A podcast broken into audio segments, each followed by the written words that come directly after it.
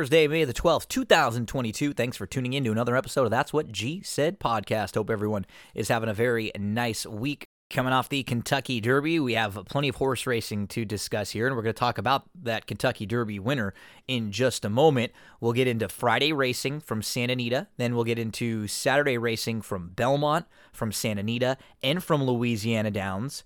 We'll get into our weekly This Week in Wrestling segment with Chad Cooper, where we recap everything going on in WWE. We talk about the pay per view, WrestleMania Backlash, Monday Night Raw, SmackDown, NXT, and then we also get into AEW. And then we'll finish this up with the old wrestling rewatch. We've got Spring Stampede 1994. We head back to WCW with Andrew Champagne and Darren Zocali.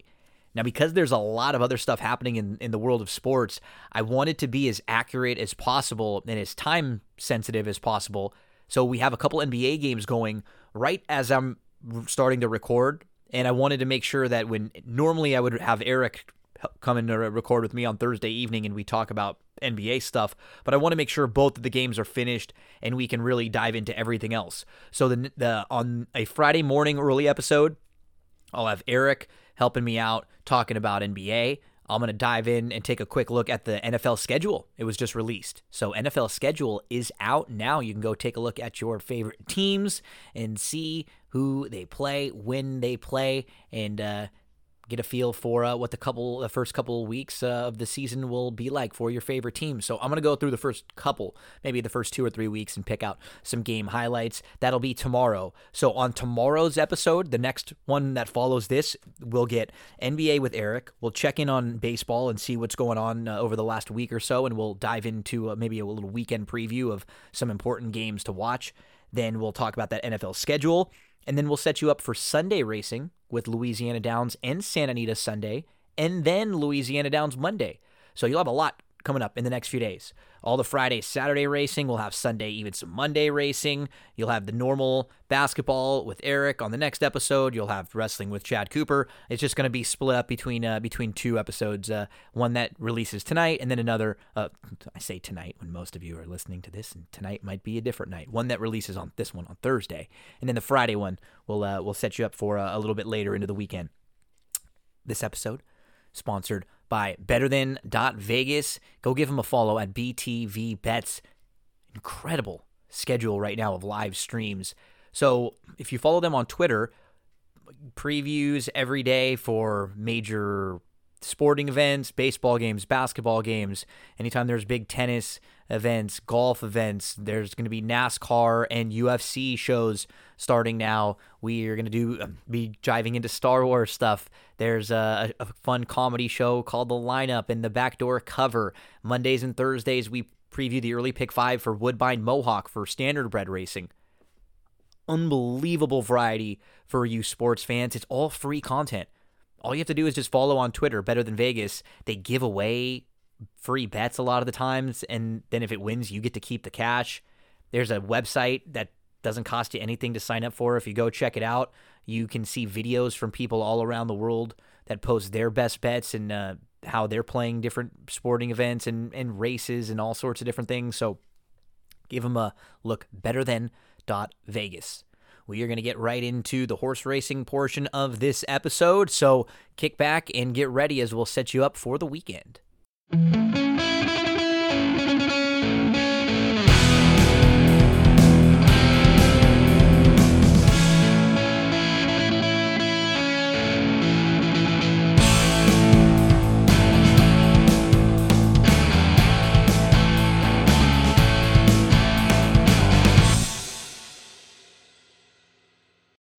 Horse racing fans, many of us have been using the DRF, the daily racing form, for years, studying the races, keeping up to date on news with all the articles. I remember looking for a copy at the local liquor store or picking one up at the local racetrack, wherever I was going. Now it's even easier and cheaper than ever to use DRF with DRF.com and the newly optimized DRF mobile. You can get all the tracks that you want to bet and handicap. Past performances that are mobile optimized for on the go handicapping on your phone. So you go to DRF.com from your mobile device, no additional cost. Tap the calendar icon on the top left. It opens all of the options for past performances and for the tools that are available. One click to bet now and DRF bets. Get real time odds and scratches on race day. You can tap on any horse and you get those same DRF past performances that you're familiar with with a larger font for your mobile display. One click to formulator for charts for replays if you get the formulator version. And even on the classic past performances you get the home screen with horses with odds with Beyers. you get a lifetime Beyer speed figure graph. You can rotate your phone for the best view and any horse that you click on, you'll see the running lines. You can easily move from horse to horse. The same data as those traditional classic DRF past performances. You get an interactive format, which is very similar to the DRF Classic version that you're used to on the desktop.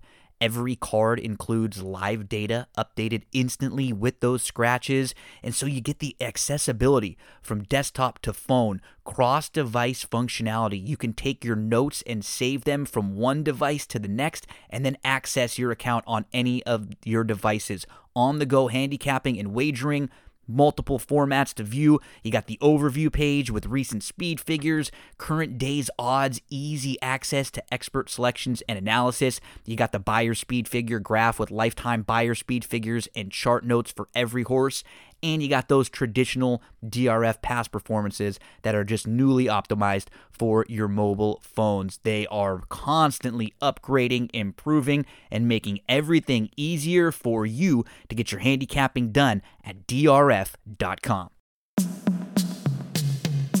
Better, you want to spread your pony knowledge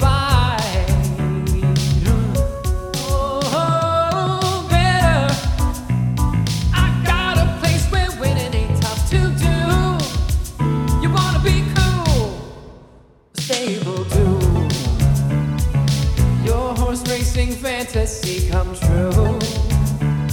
But no, no, no, Stable Duel. Download the Stable Duel app and play today. Friday morning at 10 a.m. Eastern Time, 7 a.m. Pacific Time, this weekend in Stable Duel with myself and Barry Spears. Normally, Matt DeSantis is with us. This weekend, it'll just be me and Barry, and we'll give you all of our best bets for Friday's Saturday Stable Duel contest. In that show, you only get horses that are five to one plus. There are no favorites ever given out. We're not trying to stack win percentages or anything. We just want to help you win money and we want to pick big prices and try to get horses that could help you out in your Stable Duel lineups. Maybe be nice pick four, pick five horses that could really change your day. The schedule on Friday for Stable Duel games, you've got Pimlico, Gulfstream, Hawthorne, Santa Anita, Lone Star, and Woodbine all with contest. Then on Saturday, You've got Gulfstream, Pimlico, Lone Star, Santa Anita, Hawthorne, and Monmouth with a free ride. There's a Hawthorne free ride on Friday. Sunday, you've got Gulfstream, Pimlico, Hawthorne, and Santa Anita. Get those entries in and play, race, win, take advantage of those free contests this weekend and come hang out with us Friday morning. Set your alarms 10 a.m. Eastern time. Just give me a follow on Twitter. It's me, Gino B. It'll pop right up as a tweet. It'll be a video and it'll uh, it'll be live and we'll go through the past performances using the DRF, the Daily Racing Form past performances, those formulator PPs. We'll look at some race replays, dive into some charts, and really get deep into it for Friday, Saturday racing. We found out that the Kentucky Derby winner, Rich Strike, who was the longest shot in the field in a massive upset, is now going to pass on the Kentucky Derby. The connections have said that they have they're taking the colt out of consideration for the Preakness. He's going to await the Belmont on June the 11th. Rick Dawson, the owner, and Eric Reed, the trainer, said they believe running back in two weeks was not in the best interest of Rich Strike. They said giving him five weeks between was more suitable. And they're, they're, they're, this reading from an article from Daily Racing Form that says their decision is reminiscent of what was done 40 years ago with Gato del Sol, who won the Derby, then skipped the Preakness to run in the Belmont. He finished second in the Belmont. And the uh, three a uh, couple years later, spend a buck, skip the Preakness after winning the Derby to chase a lucrative bonus at Garden State Park tied to the Jersey Derby. And then there was a uh, the last time a Derby winner missed the Preakness was Country House uh, because he had never raced again. He suffered a career ending injury, uh, as did Grindstone. Medina Spirit last year. It goes on to talk about who finished third in the Preakness. Dawson, the owner, released a statement that said, uh, "What's best for Richie is what's best for our group." That's what the nickname is for Rich Strike. So they're going to be passing on running in the Preakness, pointing towards the Belmont. Prior to the race that the outcome and the condition of our horse was going to drive the schedule, and if he needed more recovery time, the Belmont was appropriate. They always want to do what is right by the horse. Rich Strike got the job done in the Derby. He's going to be skipping the Preakness and heading to the Belmont. And right now it looks like we've got Creative Minister, Early Voting, Epicenter, Happy Jack, Rattle and Roll, Secret Oath, Shake 'em Loose, Simplification, Skippy Long, Stalking, Un Ojo, and Zandon as uh, possibilities for the Preakness. I, I don't like to react to these things like positively or negatively because I feel I've and, and because of unfortunately a lot of like negative news in horse racing over the last few years. Now I, I'm not I'm I'm not taking this as like negative or positive. I just sort of want to let see it play see it play out because I don't want to react immediately and say, "Oh, everybody's doing great and doing what's right by the horse," and then we find out something in a few days because I think a lot of people immediately give a ton of praise and then we've kind of been made silly sometimes by uh, finding out that maybe the praise was unwarranted. And then on the flip side, there have been times where you're too cynical and we find out afterwards that it might not have been what we have thought. So I just like to let things play out like this. And if that is the truly the case, and we don't see Rich Strike in a few weeks, but we do see him in the Belmont. He runs well in there. He has a nice career moving forward. Then uh, obviously it's the, the right decision for him, and we'll see as uh, as more information comes out. I'll react and respond to it. But this was certainly a surprise. You very rarely, in this day and age, would imagine a horse who won the Derby with the chance to go win the Triple Crown and not go take a swing especially for connections like this who don't who are smaller time connections. They don't have horses in the derby all the time. This they're not ones with multiple derby winners where you know going to the preakness isn't something that big of a deal. I feel like that would be a huge deal for most people but got to do what is best for the horse. We'll see what comes from from this moving forward. Rich strike who won the derby he is now out of the preakness pointing to the belmont let's point to Santa Anita's races for Friday. Get your past performances out. We're going to look at May the 13th for Friday. We're going to take a look at some races starting with uh, with the fourth race. Well, because the third race I thought was going to be a little bit chalky. A couple races early on the card I thought were going to be chalky. Like Octane probably looks pretty tough in race two to me. So let's go to race number four, where I thought Offshore Affair was interesting. So he's got three wins, all of them there at a, at a mile. It seems like five furlongs is a little too short, or some of those sprint races are. And once he gets beyond a mile, it's a little bit too far for him. He's really capable on the dirt. The major concern is the rail going seven furlongs, but he seems like he has enough positional speed where I think he can use it, end up securing a nice spot, and if somebody else wants to go, then he can sit a little bit. But he might be the quickest in this field, and I wouldn't be all that shocked to see him on the front end. It'll probably be between him and uh, Octopus. I, the way I think it plays out is Octopus goes and Offshore Affair sits right behind, and, and hopefully that's the the trip they can work out. So the one Offshore Affair, it's seven to two on the morning line. We will use in all early exotics, and uh, we'll make a win wager if we can get anything over five to two. In race number five, a couple horses I thought were interesting in here. It's a 50 claimer six furlongs on the turf course. The two Olympic legend drawn down towards the inside, which will sort of force him. He's pretty quick, and he exits a couple tough races that have come back live already. He had a little trouble a couple starts back, and I think the game plan for him has got to be to get aggressive and to go. So I'll use Olympic Legend in all early exotics, and I'll also use the five City Rage. Olympic Legend is 15 to 1 and should be forwardly placed. City Rage is a, a, much more logical runner who comes out of a very, very live race, had trouble in that one. We've already seen a couple horses come back to win next time out, and he really makes a lot of sense. If they go too quick, he's one of the horses who should really benefit from that. So, two and five for me are a couple that I would use in exotics in race number five. Let's get to the sixth race. I'm looking at the number seven in here, a first time starter named Super Chief.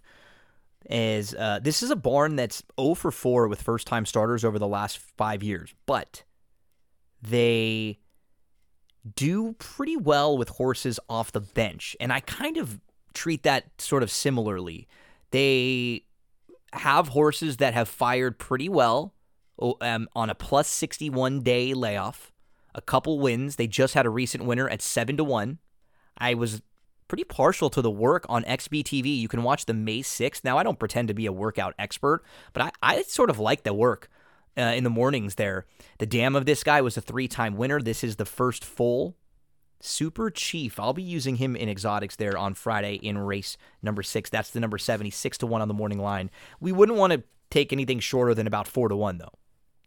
In race number seven, we take a look towards the outside with the number eight. I'm talking about Little Grazin because there's just a ton of speed on paper in here. Little Grazin is really consistent. This is a, a mare who's now eight years old, and I think she finally seems to have found a, a field with an, enough early pace to set up her rally. She will likely come running and pass horses in every race, but a lot of times in smaller fields, she just isn't quite as quick as if some of the others. So she has to sit behind. In the March 12th race, which was uh, her race is two starts her race two starts ago, there were three next out winners, and the winner of the race was one who sat really close. She comes out of live races. She's very honest. She got squeezed back at the start on April the 16th and she ended up inside and last and then she moved nicely up the inside with some late energy she split horses i thought she was a pretty solid third um, in, in the most recent race little grazin give her a, a, look. 12 to 1 on the morning line. I'll be using in all exotics. I'll make a win wager if we can get anything over 8 8 to 1 number uh oh, number race race number 8 we're going to take a look at the number 5 a mad mad world. All around the world, familiar faces, worn out places, worn out places. Promise I didn't pick the horse just so I could sing the song. I do think this one's interesting with some a little win early pedigree and some blood there. Now, the fourth place finisher from the race that he exits, which was a, a maiden $150,000 claimer, so a really high level maiden claimer, won a maiden special weight at Golden Gate by four and a half next out with an 86 Beyer.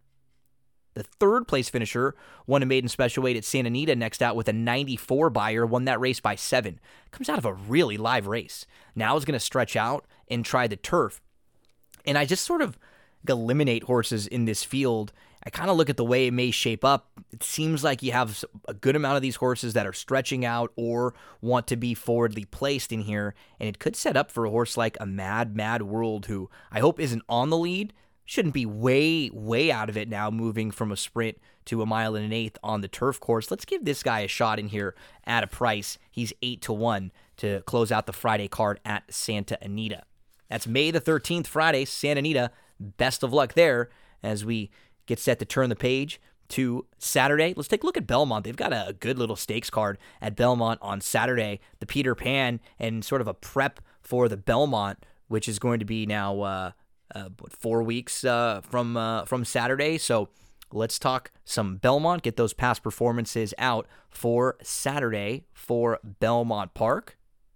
Over at Belmont Park, we'll turn to race number three. And now we're looking at May the 14th for Belmont Park for Saturday. And uh, let's talk about the number two in here, Frank's Rocket. So this is the grade three vagrancy. They'll go six and a half furlongs. You've got Bella Sofia, who returns. We have not seen her since the Breeders' Cup Filly and Mare Sprint. She's a grade one winner and a multiple graded stakes winner, and she's super talented. But I always like playing against horses like this in their first start back off a long layoff. She's going to be short and maybe she's ready to rock. Maybe she needs a race or two for some of her better efforts. Let's play against Bella Sofia in here because right next door, there's a horse named Miss Brazil who's really fast. She's not going to make it easy on her. Kept Waiting is not slow, and Kendrick Carmouche is aboard, who's a very good speed rider. Frank Rocket isn't really that slow, but I think the plan will be to sit off a little bit with Frank's Rocket. And Bella Sofia and Miss Brazil ran against each other in the Jersey Girl back in June of 2021, Miss Brazil was actually favored in that race over Bella Sofia, and they both had some problems. And what ends up happening with speed horses like that, they one the presence of each other I think hurts them, but a little bit of a slow start or maybe just not quite alert off the break, and then you're in some trouble because I don't know how much either one of them really wants to sit off. And maybe Bella Sofia in a small field with the outside draw, maybe she's matured a little bit. Maybe she will. But I think the four, Miss Brazil, and the five, Bella Sofia, go a little too quick early on, along with kept waiting. I'm looking at Franks Rocket. Second start off the bench. She can sit right behind. She's a five year old mare. She's got some experience. She likes Belmont Park. She's shown that she can go a little bit longer as she's gotten older and when the spot is right. She used to be one that you didn't know if she even really wanted to go six and a half or seven, but she can she can get those trips in the right circumstances now. Frank's Rocket feels like uh, she found those circumstances. The number two, Frank's Rocket, she's three to one. I would treat her like an early exotic single. If she's five to two, I'd play her to win. Let's get to race number five. Taking a look at uh, another stakes race here. This one is the grade three Run Happy. Six furlong sprint on the dirt. On paper, you got Chateau from the rail, who's really quick. And this is a horse because of that inside draw. I think he's really going to make this pace fast. And you have officiating, who's probably more of a, a tracker. I, am not sure what to do with. But the two horses that feel like they're going to really light it up on paper are Mr. Phil and Chateau, the inside and the outside. Repo Rocks is not slow. I just don't think he's able to, he's as quick as the other two. So he probably ends up tracking a little bit more. I'm looking for some horses off the pace in here. I'm looking at Answer In, the four. I think we can eliminate the race in the uh, in the off track last time out on March the 26th. He raced in the ninth at Aqueduct. In that race, said it was a sloppy racetrack. Prior to that, he was a nice runner up in his first start for this barn. His just on numbers and figures, he fits pretty well. And if if we're projecting a trip from someone off the pace, he offers you pretty va- pretty nice value of some of those options of those horses who could be coming from off of it. Another one is drafted, who will go second start off a short little break, could be a little sharper.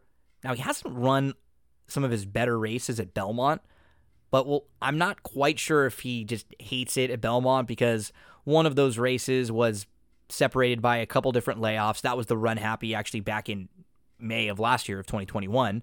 And then the other Belmont race, there was one that was in the slop, and then the other one was a race coming from off the bench where he had a little bit of trouble. So I don't think it's it's as if he doesn't like Belmont. I think there are three races where he may have some legitimate reasons why he just didn't run all that well. I'll use the four and the two in all exotics there. Answer in's the better price at six to one, but drafted makes a whole lot of sense. I wouldn't want to leave him out. Let's move to race number eight. Now, this is another stakes race. They'll be going uh, long on the turf course here. And the horse I want to play, I'm just a little, a little trepidatious on playing, mainly because I, I just don't know if Abon is good enough. But from a tactical standpoint, he again should get the benefit of being a lot quicker than some of his rivals. He can sit a little bit, but I hope that's not what he does. I, I think Abon, the number four in race number eight, we're talking about the grade one Man o' War. Abon was second behind Gufo in the Pan American on April 2nd at Gulfstream. And Gufo just ran right by him that day. That was Gufo's first start of the year. So Gufo, I will not leave him out of exotics. Of the short prices, I prefer him. Aban, again, though, should be able to get a couple lengths jump on this group. I think he waited a little bit too long. He tried to sit and then use his speed and then pounce. I, am more of a fan of speed horses or stalkers in these distance races, trying to make the early move and open up.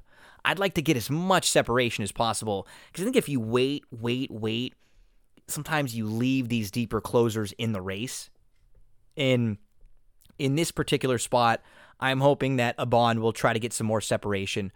There's there's one other speed horse in here, and it'll probably be so high that goes Aban that sits second, and then let's see if Aban can just move early and try to get a little, uh, you know, a little three or four length lead over uh, over a horse like Gufo. Because I just you, you got to get a couple lengths when these deep closers build up their momentum. I'm gonna play against Yibir, who was your Breeders' Cup Turf winner. Yibir who's a Group 1 winner and who, following that Breeders' Cup Group 1, went over to Meydan and was second in the Sheema Classic, which is a grade 1, Group 1. Then went back to Newmarket and was second in the Betfair Exchange Jockey Club, which is a Group 2. And that was on April the 29th. That was two weeks ago. So went from March Dubai, back to Newmarket in April, and then two weeks later is here at Belmont Park.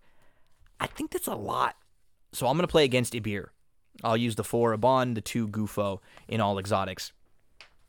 Let's get to the ninth. It's the Peter Pan, the uh, prep race for the Belmont for some horses that are more, maybe a little more late developing than the horses that were in the Kentucky Derby. Maybe horses that wanted to go a little bit longer. They get the then you know what the the prep races were allowing them to go at those points. Now they get a mile and an eighth here in the Peter Pan, and uh, they hope to get their chances into a mile and a half for the Belmont.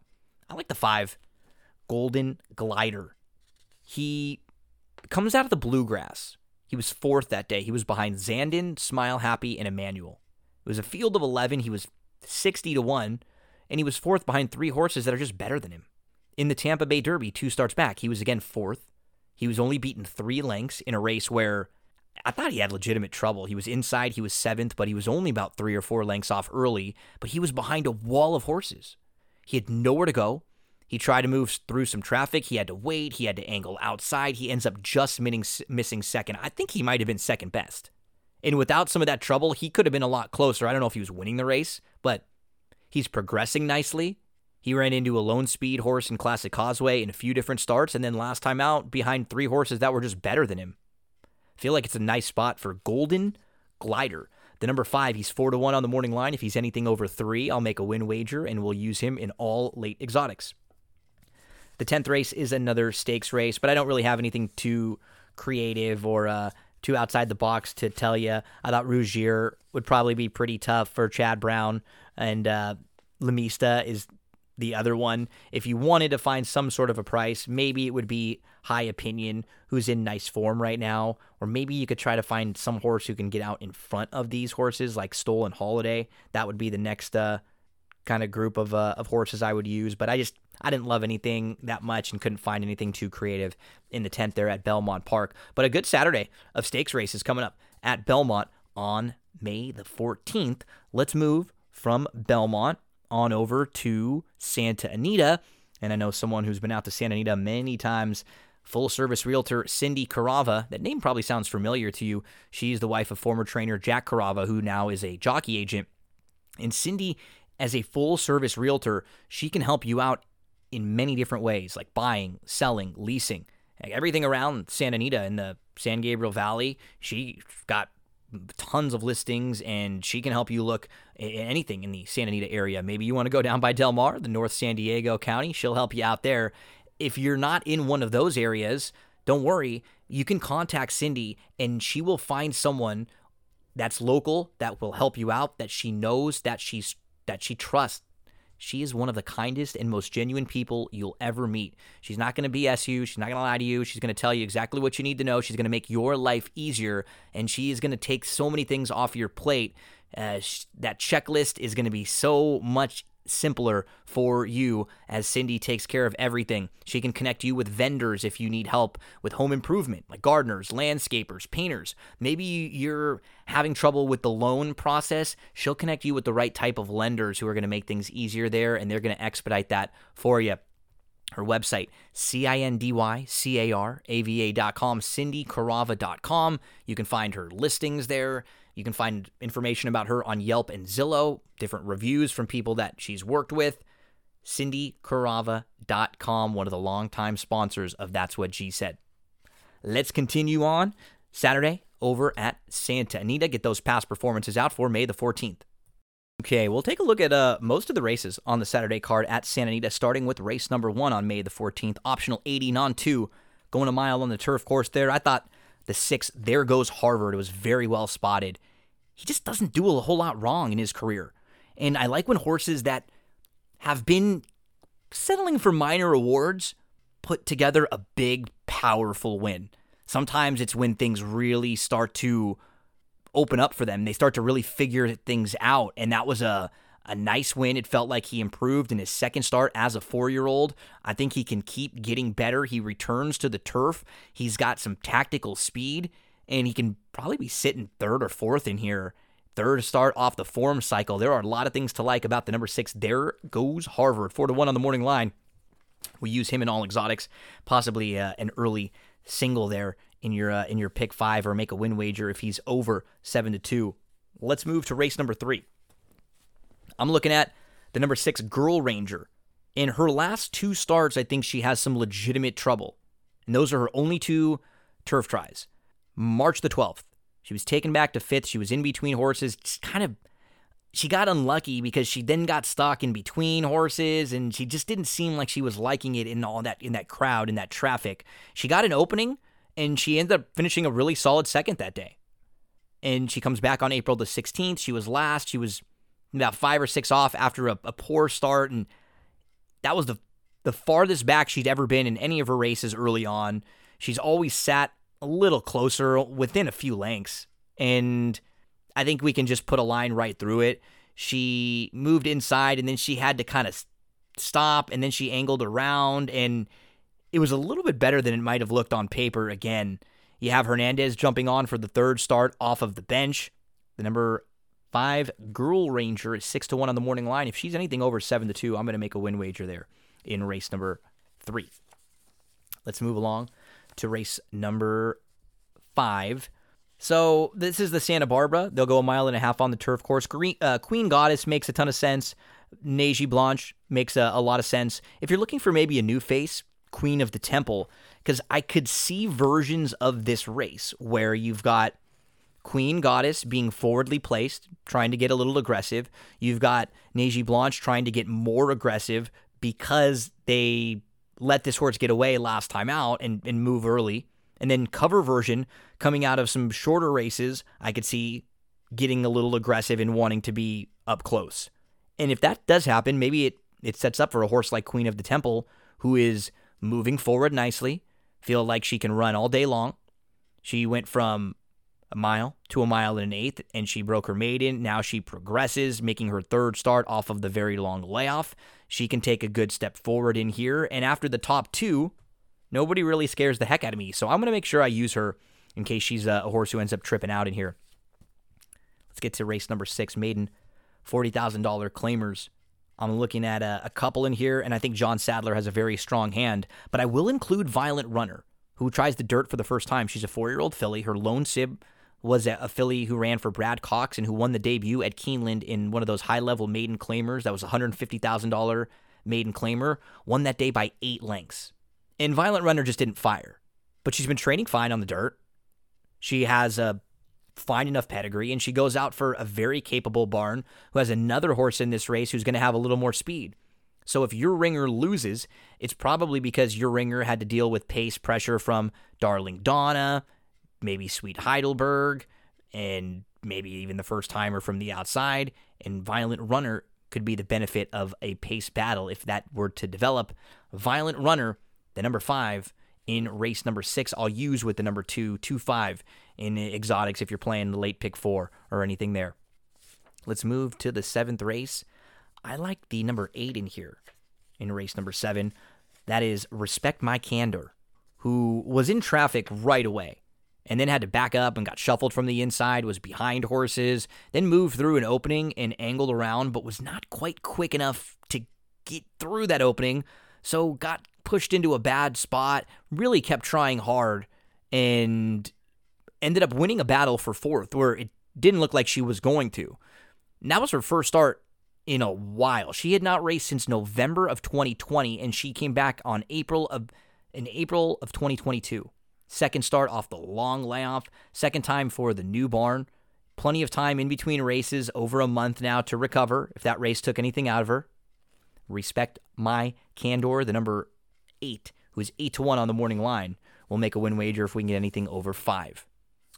The eighth race, maiden specials going a mile for three year olds and up. I thought the three QB1 was uh, ripe for some improvement in here.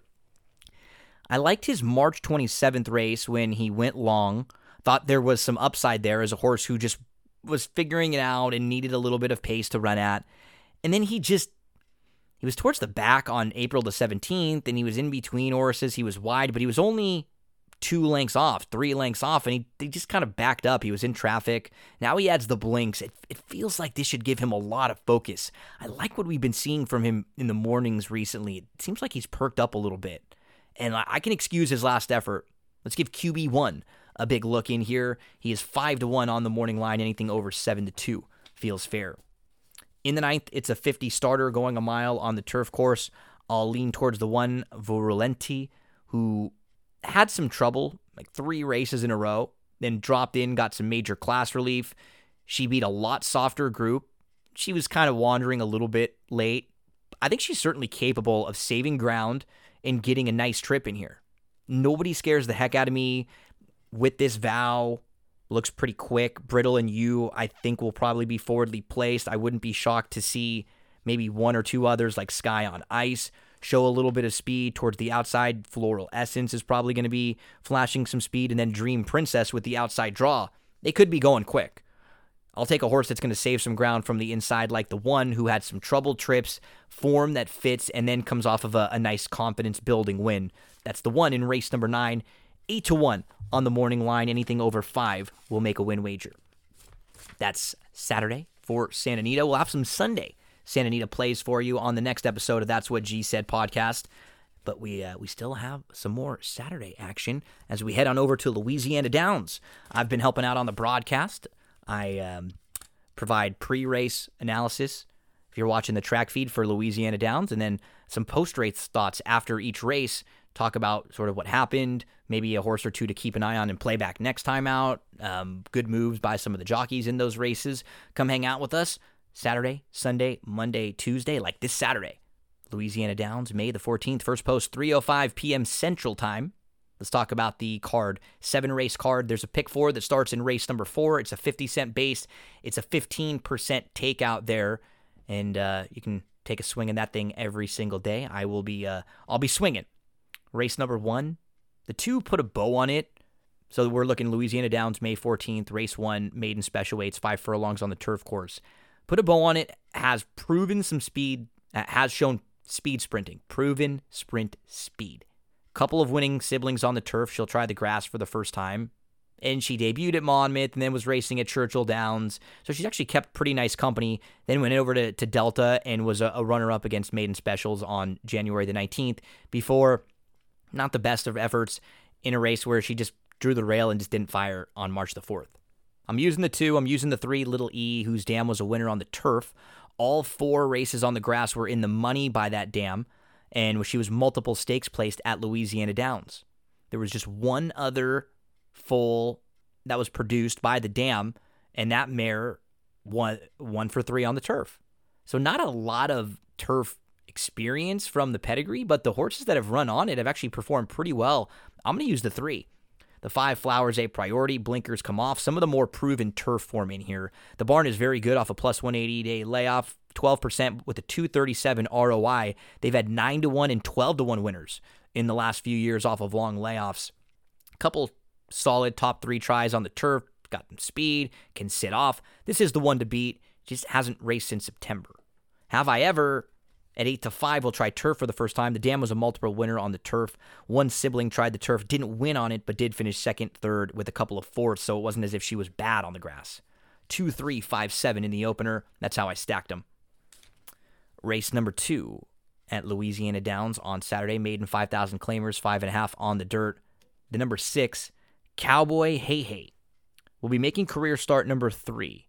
He's going to drop in from maiden 10 claimers to maiden 5 claimers for a barn who has a, really nice start to the meet. The Greg Tracy barn already with three winners early on in the first five. Cowboy Hey Hey has a jock aboard who had a four win day the other day in Carlos Lozada. The dam of this one was a three time winner, so there's a little bit of a pedigree here. She's also produced a winning sibling.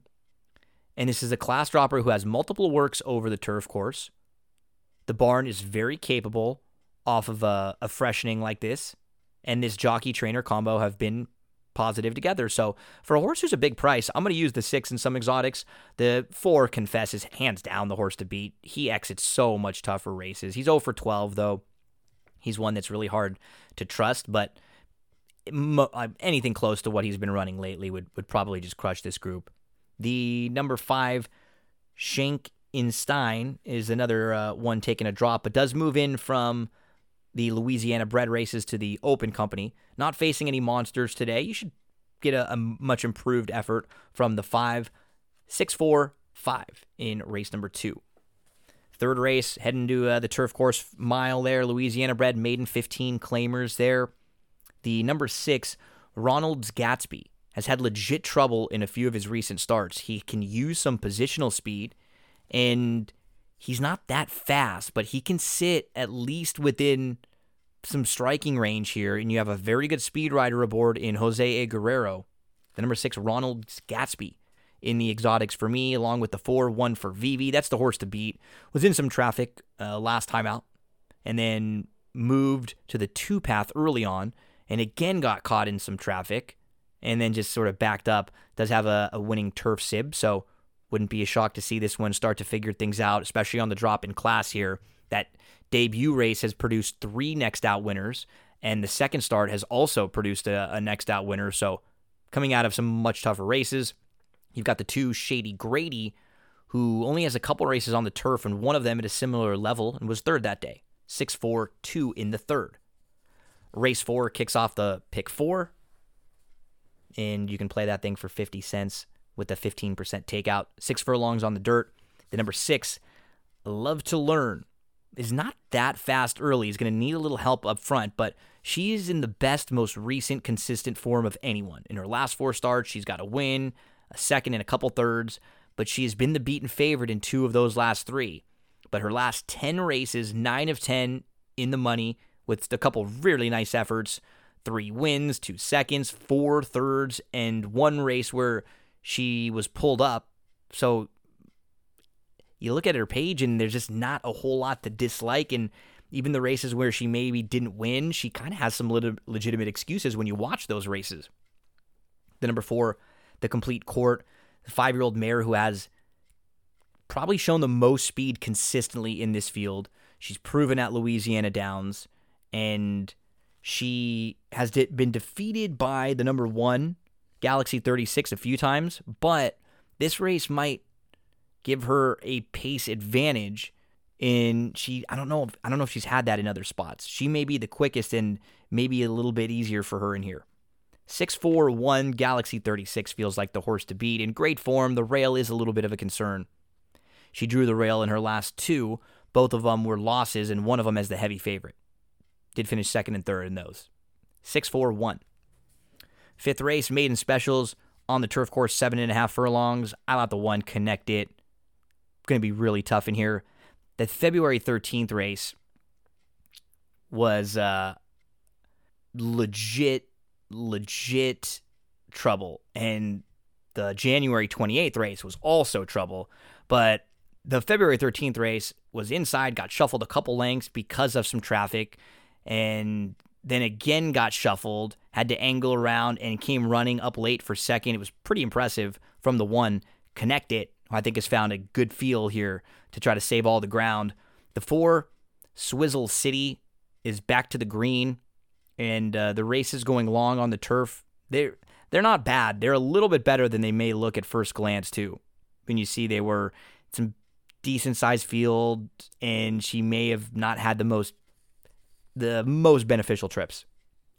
Seven American deputy deputies going to go third, start off the bench, and she can stalk pretty nicely, so that should be a big positive for her.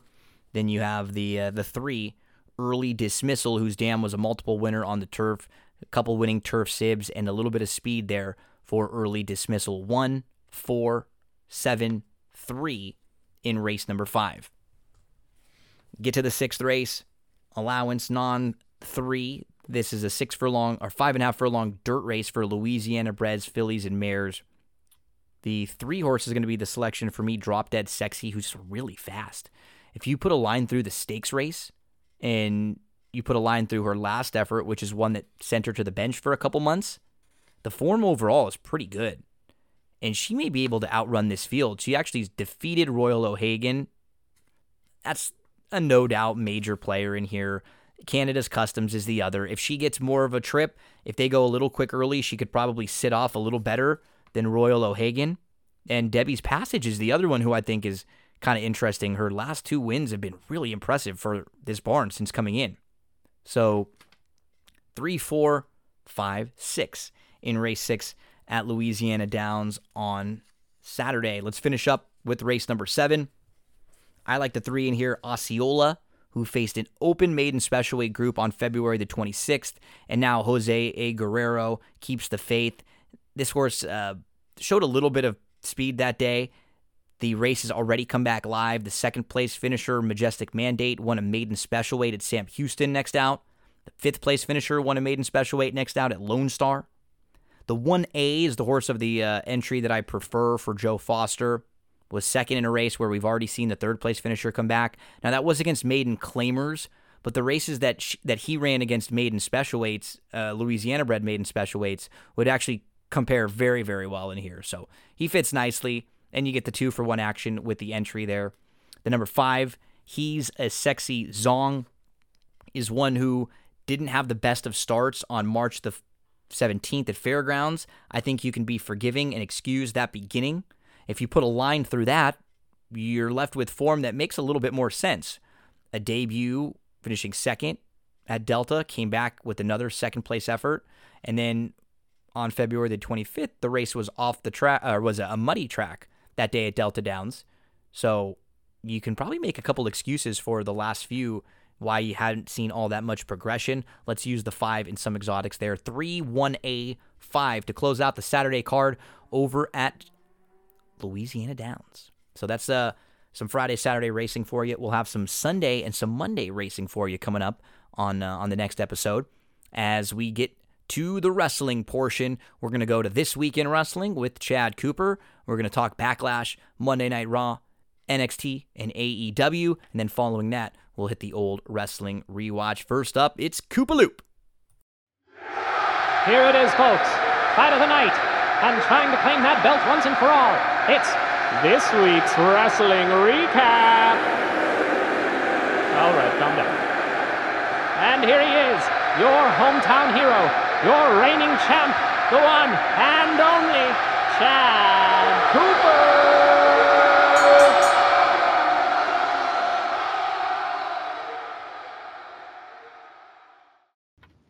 It's time for this week in wrestling with Koopa Loop, the Chad Cooper, and we're going to talk about WrestleMania Backlash. We'll talk a little bit about SmackDown, Raw, NXT, and AEW. But Koopa Loop, the first thing I've got to ask you, because it, it encompasses a couple of these shows, but it's the thing that's been on my mind the most this week in wrestling.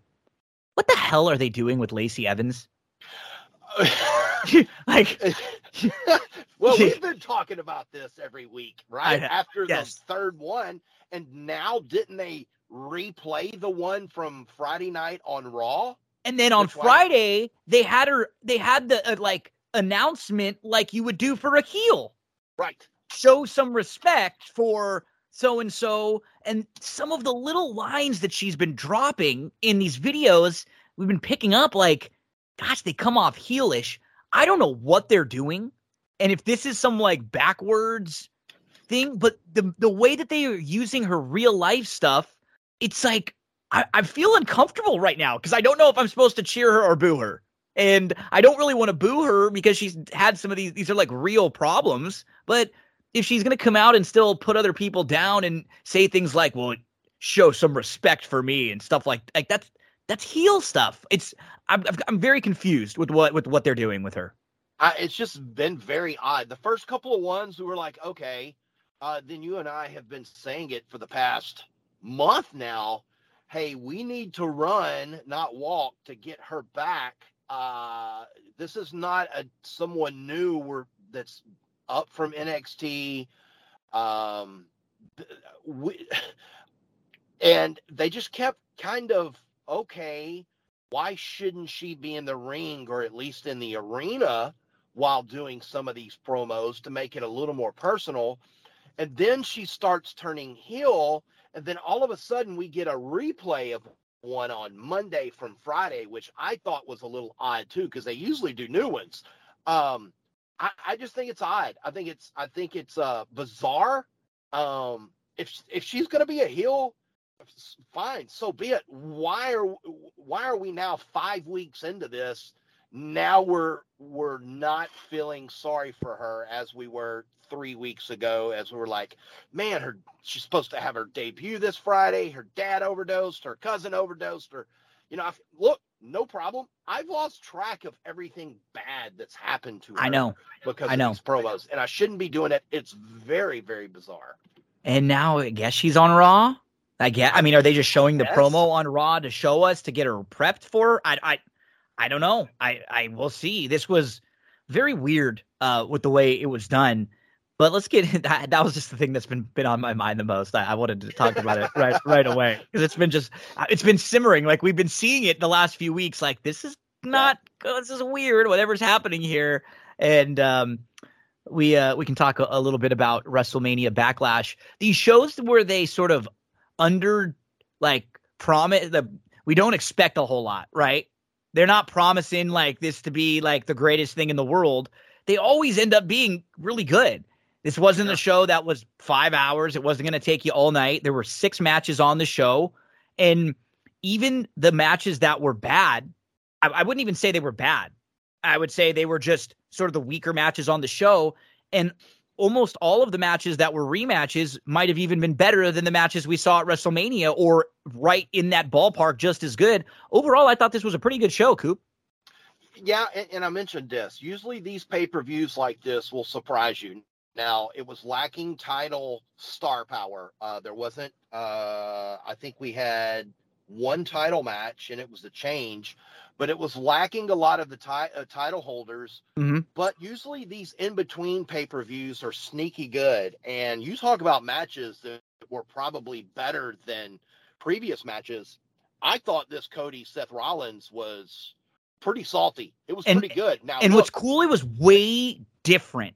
That's what you want. Yes, Because the. Mania match was so much about we know Cody showing up. it was just about him. Sure. and and then it and the match was very good after that. Like that was one of the things that impressed me because it, it not only was the surprise, it wasn't going to be a squash. So Cody's got to deal with all this emotion. Comes in, he gets the big pop, and then he's got to go out and wrestle like this banger with Seth Rollins, which he did. Right. And now they were sort of telling the like Seth is prepared for Cody. He knows it's Cody, and so there was a different story they told in this match. Yeah, and and I, and I thought that, and, and it helps by them becoming more comfortable with each other. And uh, man, we- you and I both have talked about this. Uh, Roman Reigns is is the unified Raw and SmackDown champion, but since Cody Rhodes has returned, Cody is Raw. And Raw is Cody, and it and it's very very obvious uh, what they've done, and they've done a very good job of it because we could very easily right now be on Cody burnout mode because we've seen a lot of Cody Rhodes, but this delivered. And uh, you know, I thought, you know, last last week on on this week in wrestling, I thought the payoff was Cody winning, but the payoff is going to be Hell in a Cell. And I know on Monday or or, or after WWE WrestleMania Backlash pay per view, they said, well, this is the end you know, this is the final story between Seth and Cody. You, you knew then it wasn't going to be. And then, of Yep. course, Seth comes out. So we're probably going to get that payoff. Um, I hate to see Rollins lose every one of them. Uh, but Cody has been outstanding in this. Cody and Seth Rollins was was to use Seth's nickname. It, it was freaking good. It was a Yep. really good match. Yep, and you started to hint at we can, I guess, hit hit on it right now while we're talking about this match. Um, on Monday, they had asked Cody, "Or what, what's next with you and Seth?" And he said nothing. And Cody had a match for the U.S. Championship against Theory. so good. It was, it good was really good. These guys were going back and forth. It was a lot of fun, but you knew that there was going to be some schmaz, some sort of weird ending. And of course, Seth Rollins was there. And what we get now is likely a third Rollins and Cody match heading to Hell in a Cell, which is coming up next. So that's probably uh, the main event or one of the major matches that they'll uh, they'll point to at that show, and we'll probably get one or two other uh, Hell in a Cell matches, I'd imagine, on that uh, on that pay per view. Just looking at some of the feuds and the way that they're they've been setting them up. Yeah, it, it I, maybe Bianca, uh, or excuse me, maybe Becky and Asuka. Again, we'll get into Raw. Um, just looking at the backlash matches, I, I Maybe we get Drew Roman Reigns, mm-hmm. or maybe the tags. The tag team match is, is an obvious one too. If you're going to unify, the tag team match would be obvious. That would be cool in a Hell in a Cell with those guys with RK Bro versus because that was a, that was a great six man tag. Oh, that and that was that's the main event. Let's talk about that for a minute. Really that, fun. Twenty. That was awesome. Minutes, just solid it, work. We were a little like we didn't like the fact that they maybe changed this around and we didn't get the title match that they had been promoting, but it looks like we're still going to get that at some point. And the match was very good, right? It, once once we get past the fact that maybe it was a little bit weird and and what's going on with Roman with the two belts right now? Because why don't they mention it more? That he's yeah. got belts or talk about it on Raw, or he should at least be showing up. Even if he doesn't have to show up on on Raw, sometimes he can cut a promo there, you know, and just talk about the title and how no one's coming after him or it or something. I just keep rem- remind us that there's the belt over there. They they just like they want you to forget and they've been very lucky that Cody's come in and sort of been in the top tier like a champion, you know, in stuff with Seth and in his feuds. It sort of feels like he's in the top tier feuds on Raw, but they got to make a little bit more mention of that. I agree. Um, I thought it was fun, man. I thought that match was very, very good. That six man. We were talking about the bloodline versus Drew and RK Bro. Now, with what's on the horizon, do you think Drew is a guy they would have beat Roman and win one of those titles at that big pay per view that they're going to have in the UK coming up in a few months. Uh, you bring up a valid, very valid point because we're going to have to, if if we go with Roman Reigns, we're going to have to address this very, very soon, and I guess we're we're going to have to address it probably beginning on Monday. I don't know how I feel about that with Drew with the title again because it feels like uh, we're just going back to and does Drew feel like a, a, a world champion to not, again? Not right now. No, he does. And when you look around the way that everybody's sort of been treated, he feels like he's a lot more important than most. But the problem, and, and I could understand why they would want to do that, being in like a British, British Bulldog beats Bret Hart in, you know, when they have the pay per view over there, right? They a lot of times that would make sense to put someone from the area in a major match that they'd get a, a big groundswell of support. So the uh um you know I, I would not be shocked to see Drew be in a big match in a big moment, but I think when Roman loses or when you have guys beat Roman, it should be someone that could get a lot out of it. And maybe that's Cody right now if he does it at some point, or someone younger if it was who who knows, you know, like just someone that comes up and is hot. It just doesn't feel like Drew would be the right guy. And Maybe they maybe they would do it. Maybe they'd give him one of the belts and have Roman keep the other one or something. But with that, yeah. And how long would how long is he to keep it? Do you see Drew headlining or co-headlining SummerSlam? Yeah, you know. No, I, yeah. I, no, I, I, just don't. I just I feel like we've been there, done that, and I'm not taking anything away from Drew McIntyre. No, I, I really like the guy. It just doesn't feel right. The problem is though, we go back to the beginning. Why unify the damn title when we're going to have this problem now? I know. I don't. I just it, it seems like they wanted to do it because they feel like oh, title versus title, champ versus champ, Roman Brock, the biggest match they can put on, and then you don't really think about what happens afterwards. And it is, you know, you it shows where people don't have titles to go for feel a little bit yeah, different. No, you know, and you you need to have that at least be a conversation. Uh, let's talk Omos, Bobby Lashley. Omos gets the win over Bobby Lashley by pinfall. Now, this was better than their match. I think the use of MVP helps it, but it just Omos, I'm still just not all that interested in. I think you can. He he's a big, imposing looking guy, and if you have a mouthpiece with him, there's a place for a guy like Omos on the card. I just maybe he's just like a mid card, big giant guy who could squash some you know, be like a muscle type that other heels use and employ. You know, he would he would be a good um uh next next guy for MJF. You know, Omos, this is the oh, guy oh, yeah, that yeah. goes around and like helps MJF beat beat people up and like just weasel, you know, himself out of situations. But I don't I, I want to see Lashley in a different spot because Lashley is one of those few guys right now that actually feels like you could still there's still like a top tier guy. Yeah, and it looks like we're getting a cage match next Monday, right? Yep. With, with and I, I just this is this is drug on. Uh, the match was better, but poor Lashley having a job for this guy, it, it just this has to be the send off, the write off for Lashley and and Omos next Monday night uh, in a steel cage because Lashley is a top tier guy. I mean, he was your world champion for for a while, and he had a bizarre ending to to his title run. Uh, was he injured? Uh, you know, did he have COVID nineteen? There there was a lot of issues with Lashley there at the end. I would rather see him in the title picture against Roman Reigns than, than Drew McIntyre because I think that feels more fresher. But I, I just agree. I, yeah, I, I, just I I haven't bought into Omos. I didn't when he was with AJ Styles again. You know, I sound like a broken record. I like giants and wrestling, but just I, I have not connected with Omos at all. And at it's weird because Omos apparently, if you hear him talk and interviewed and stuff, he's funny. He's got a really Yeah. good personality. Good they just can't find a way to get it out of him. And with some of these bigger guys, they just want them to be big evil heel, and they don't want them to have any personality. Like, let, no, and I let- think it's hurt. I think, and, and as much as a fan as I was of MVP throughout his career, that's old hat to me too. I'm Mhm. not liking this either. couple more matches on uh, WrestleMania Backlash to discuss. Um, Madcap Moss beat Corbin in a, a match. Like these two guys work hard. You know, they go at it. It's fine. And it just feels like these have been together for a while. We knew this was going to happen. I want a little bit more direction for one of them. They just sort of feel like they're kind of off in their own world. Um, but I don't. I didn't really have a problem with the match. The quality of the match was fine. Yeah.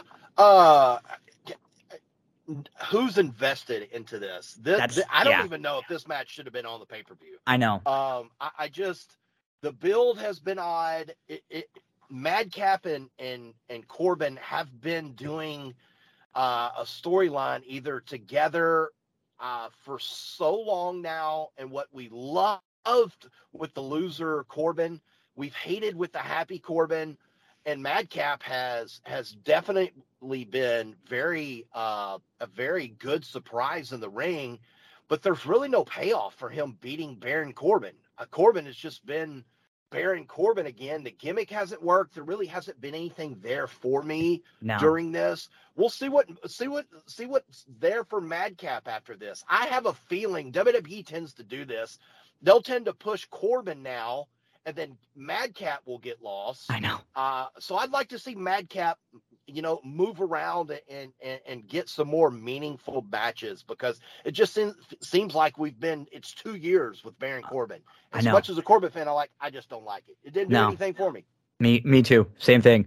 Uh, Ronda, Charlotte, very good match. Very good match, man. Un- uncomfortable at some points. How hard hitting, and when they're in the submissions, and when they they did that fall over on the outside where Yeah. she, she had the arm bar sort of like locked in, and it was like, oh my gosh! And Charlotte's shoulder was just oh.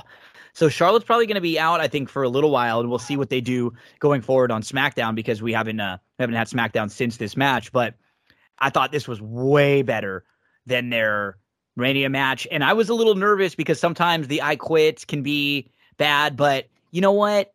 Charlotte, I don't think came off as bad as I thought she might have because how brutal it looked. And she was, it wasn't like she was a Weasley heel who just quit. They were just beating the crap out of each other. And it was like, oh, my arm's broken. I'm going to quit. And now we'll probably see her out for a little while. So I didn't think it came off that bad. Like, You know, I was worried about the quitting stuff before. I thought this was a way better match, Coop. and it just felt bigger. I I just I- it felt bigger than the Mania match. Um, and look, kudos to Charlotte. This shows you how good Charlotte Flair really is. We know she's a Flair, which she has it. She can do it on the mic. She can do it in the ring. But when you take somebody like Ronda Rousey, who's a special personality, who is not very um, uh, polished around the edges in the squared circle. You got to commend Charlotte Flair for being able to do what she does because this is not easy. Number one, Ronda Rousey is not a look. There, there's a lot of pride that comes into to wrestling, and Flair being a Flair, uh, protecting the business. This is not a this is not an easy situation for her to be in to have to put Ronda Rousey over in this spot, regardless if if she's going to take time out or not. So I've been a I'm just not a big Charlotte. Look, Ric Flair, all time favorite. He's number one on my list. I haven't been the biggest Charlotte Flair fan, but I can tell you this what she's been able to do specifically with Ronda Rousey, not making her a star because she is, but doing what she's done for her inside the ring in WWE uh, is very, very special. So kudos to Charlotte for doing that. It'll be interesting to see what we do now with Ronda leading up to SummerSlam. But uh, you called it. Uh, this was a Ronda, uh, uh a good spot for Ronda. Uh, you called it, and she's the new uh, SmackDown Women's Champion.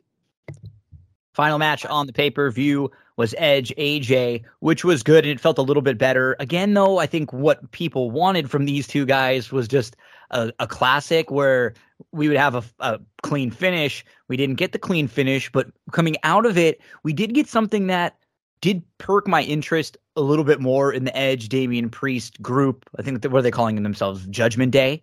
Yeah, Judgment Day. Yeah, the name's a little wonky, but it is. I, I like I I like this for Rhea. I think this is good for Rhea because I think it's going to put a little bit of a shine on her, and I think it'll give her an opportunity to maybe go win um, the women's championship, you know, or to to elevate herself. And even if she, what I like is even if she is for some reason not in the the title feud, we're gonna see her on TV and involved with Edge and out there. And one thing that you and I like a lot is when we get multiple women's feuds, tag yeah. team feuds that are going on, or there are like tiers for the women's division. It's not really cool when you have the, the women's division is deeper and talent more talented than the men's right now. It just is. it is. Like there are and there are more stars if you think about it. Like all of the four horsewomen, Asuka, Bianca, Ronda, they're like they're pretty massive stars for for women's wrestlers. You know, throw someone like Rhea in there too, like Alexa, who you know was very very popular and very mainstream.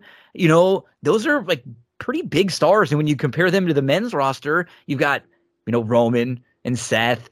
AJ, Edge, you know, some pretty decent names, but there are a lot of more unproven guys than than on the women's side. I like that we're going to get to see, um, you know, just a little bit more Rhea. So what do you think of, uh, of the match? And then as we moved on to Monday Night Raw, what do you think about Rhea as we saw her beat Liv, and now she's involved and she's in this faction with uh, with Edge and Priest? Okay, help me out here because I watched. I did not watch Backlash live. Uh, I, I, I won the lottery uh, in the photographer music uh, live music photography world. I got to. I was one of four that got selected to photograph Coldplay on Sunday night so I watched it late. Now, the the was Edge's hair long Sunday night? Yes, or, and then he cut it. And then it was chopped off on Monday. And okay. then he cut it completely, and so, so he looks just, way different, like way different. He does. It's like it, it, okay. Um, first to Rhea, kudos. Uh, I, I, think we kind of knew this. Uh, I, I, think they kind of waited a little bit just to say, "Ha ha, she's not doing it," and then they did it. Uh, completely love this because this is going to add. Uh, Damian Priest really wasn't doing anything for me uh, with, with this Edge group. I think this this really adds an interesting dynamic to this stable because now Rhea, like you said, can go after the title. Edge can go after a title now. I'm not so sure if Damian needs to. He can or Priest. He just needs uh, to be like like the the assassin, the the big muscle guy. Um, I hate that she destroyed Liv again on television, uh, but I do think uh, kudos to WWE for allowing Rhea to really dig deep.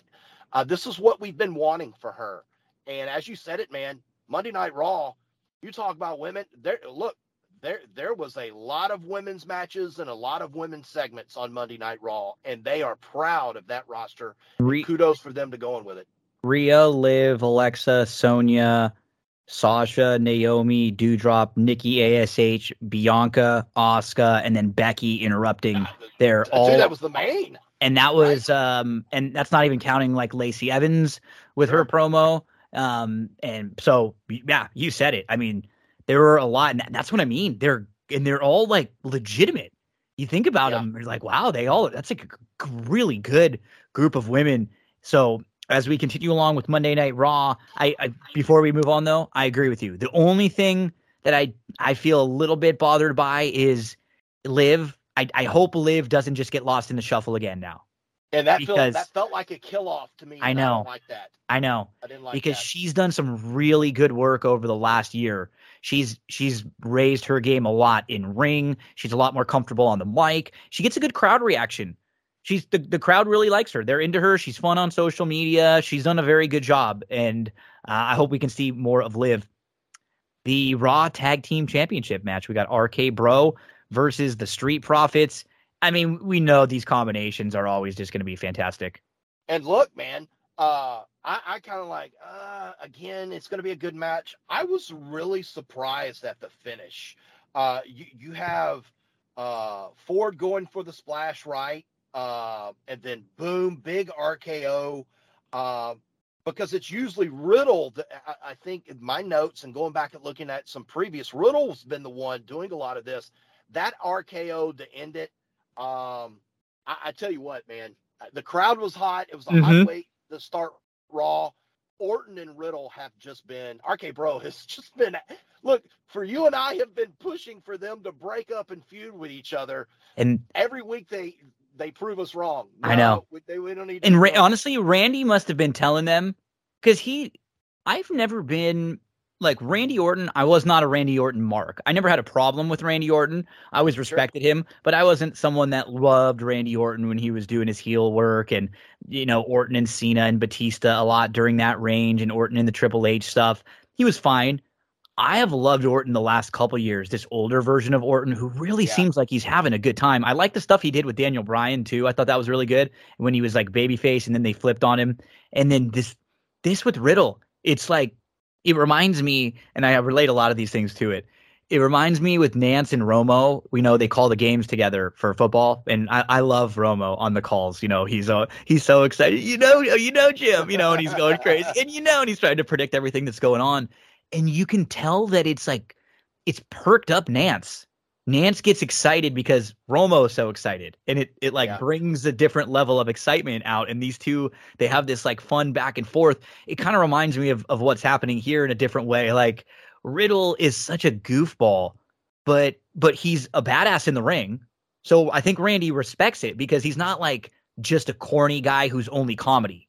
You know, they can go in the ring and and go at it and have a, a really banger match. Like they always have one of the better matches on the show and Randy's a little bit older, so he doesn't have to carry all of the load, but he still gets to be like the front guy in this situation.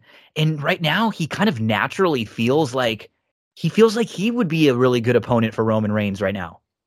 Yeah, and, and man, we've complained a lot over the past several years about how the WWE Tag Team Champions, both on Raw and SmackDown, just haven't been all that much until you get the likes of the Usos and RK Bro, uh, even Alpha Academy. Uh, you know, and they're still involved a little bit, even though they are not the tag champs, which I like. They're they're using the charisma yeah. of Gable and having him at least involved in the stuff with Owen. So they're they're having again like a bunch of tag teams right now. We've been seeing the Street Profits on TV a lot. We've been seeing yep. RK Bro a lot. They're treated important. Alpha Academy, they've been treated pretty important. So right there, you at least have three teams in you know the what's the start of a division on Raw. On the other side, it's pretty much the Usos and and whoever else. But those four tag teams are actually pretty heavily in like they're invested in them. Yeah, and, and like I said, um, usually see our uh, Orton uh, with the RK bro or with the RKO. Riddle doing it, spectacular finish. A lot of shine here on the tag teams, and it could have been just another one of oh, we're seeing this again. I just sort of the the reason why I kind of didn't roll my eyes is just one week. Are the Street prof- Profits good?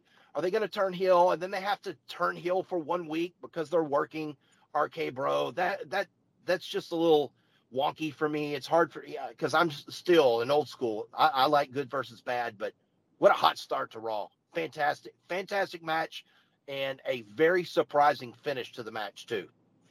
So we got these back to back segments. First, the the Judgment Day came out with Edge, uh, Rhea Ripley, and Damian Priest. They uh, Edge cut a promo, talked about what happened um, and how everyone's sheep and you know they formed the Judgment Day because they were tired of being sheep.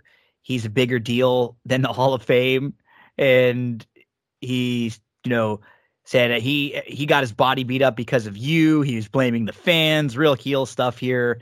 Then he talks about Rhea and said that she's done being used and now she's joining the Judgment Day. And she talks about how she signed air, autographs at the airport for little kids, and now those autographs are being sold on eBay. Then she goes after Liv Morgan. So I like that they came out, they cut the promo, and I actually liked sort of the way that they had it slotted where they had the Leah, the Leah, the Liv versus Rhea match right here after this. And it was, I would have liked to see a little bit more out of this. Like we said, maybe this would have been, um, I would have been okay with this if they would have had a, a match before this, maybe at the pay per view. That was like a back and forth, back and forth a little bit more. I would have liked to see them give Liv a little more, but they're trying to to get Rhea over. And then right afterwards, They've got uh, AJ Styles comes out and Finn Balor comes out because it looks like uh, they're to attack Liv post match, and Rhea starts to go after Liv.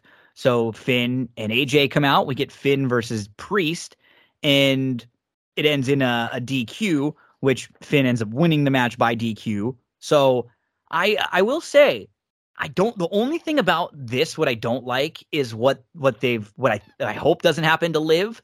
But if we get a really fun six person tag out of this, and it and we're getting Finn in a better spot than we were getting Finn when he was the U.S. title champ a, a, few weeks ago. So right, I, I like I don't like I don't mind this at all. Actually, um, the the Edge spooky stuff can still be a little wonky, but I like the pairing now with Rhea. I think it's going to do good for Rhea. This is good for Finn, and it's kind of cool. All of these guys are really and gals are very good in the ring. They could have a very fun match. I don't know if this is something they would do, but that could be a really fun like six person in the Hell in a Cell if they were to do something like that. I don't think they would, but that be that could be pretty cool.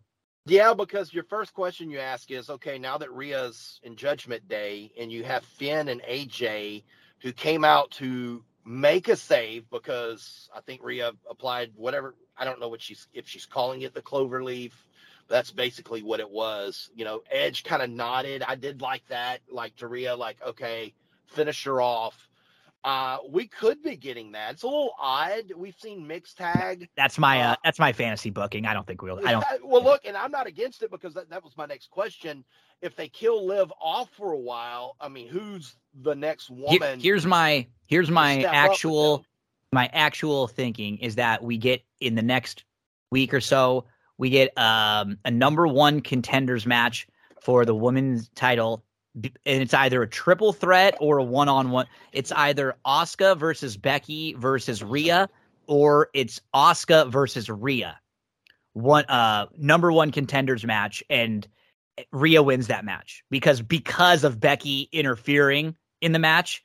Or okay. if it's a triple threat, if it's a triple threat, then you know, you know, Rhea could just win and it could be, you know, obviously the other the other two. But I think that's what we'll get. And I think Rhea goes after Bianca.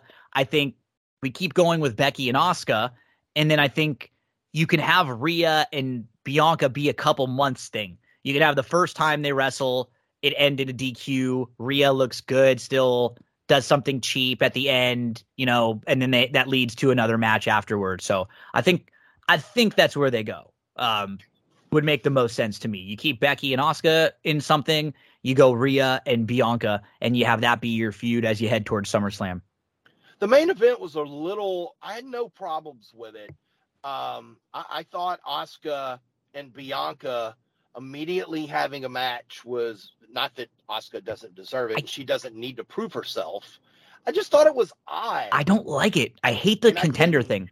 No, and I think it made it puts Bianca in a bad spot where she doesn't feel as important because you just brought Asuka back from the first time in nearly two years, right? Then there's Becky at, at ringside. So Becky causes the DQ to get to Asuka. You know, if they do Asuka and Rhea for, I, I have no problem with it, with Becky getting involved. Um, how long do you see Be- Bianca keeping this title? Is it through SummerSlam? Do you see her losing it before then? Does she lose it at SummerSlam? And so, Who does she lose it to? Does she lose it to Rhea? Does she lose it to Becky? I, I don't know, but there I are. Uh, uh, I just don't want it to get watered down with these three. Yeah, I th- I think it would be Rhea. And remember, we got the Money in the Bank coming up soon, so that could throw Yeah, a wrench. Sides. Sure. That could that could throw a little bit of a wrench into some things too. But Rhea maybe is someone that would win the Money in the Bank and could cash it in also if that's the direction they go. So um, yeah, we'll see.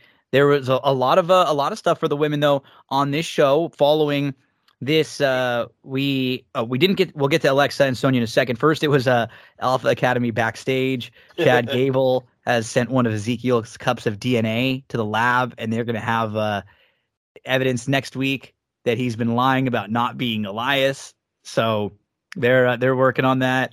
Then they go to the VIP lounge and MVP talks a little bit about Omos and dominating him and then uh, Cedric Cedric comes out and you know we did it we did it and uh, Cedric um, uh, Cedric is trying to insert himself back in this he wants to be a, a part of all of this so as you mentioned we're going to get a, a cage match I think coming up with these guys next week with Lashley yeah. and Omos so um, you know I it MVP is like it, we I agree with what you said though. MVP has helped this a little bit, but I just don't love it. I'm not gonna like it, and it's not. It still feels like a little old. MVP with Lashley was a fine fit, but it seemed like Lashley was getting ready to break away from him and, and do the babyface thing on his own. I don't. I just don't like it for Lashley quite as much.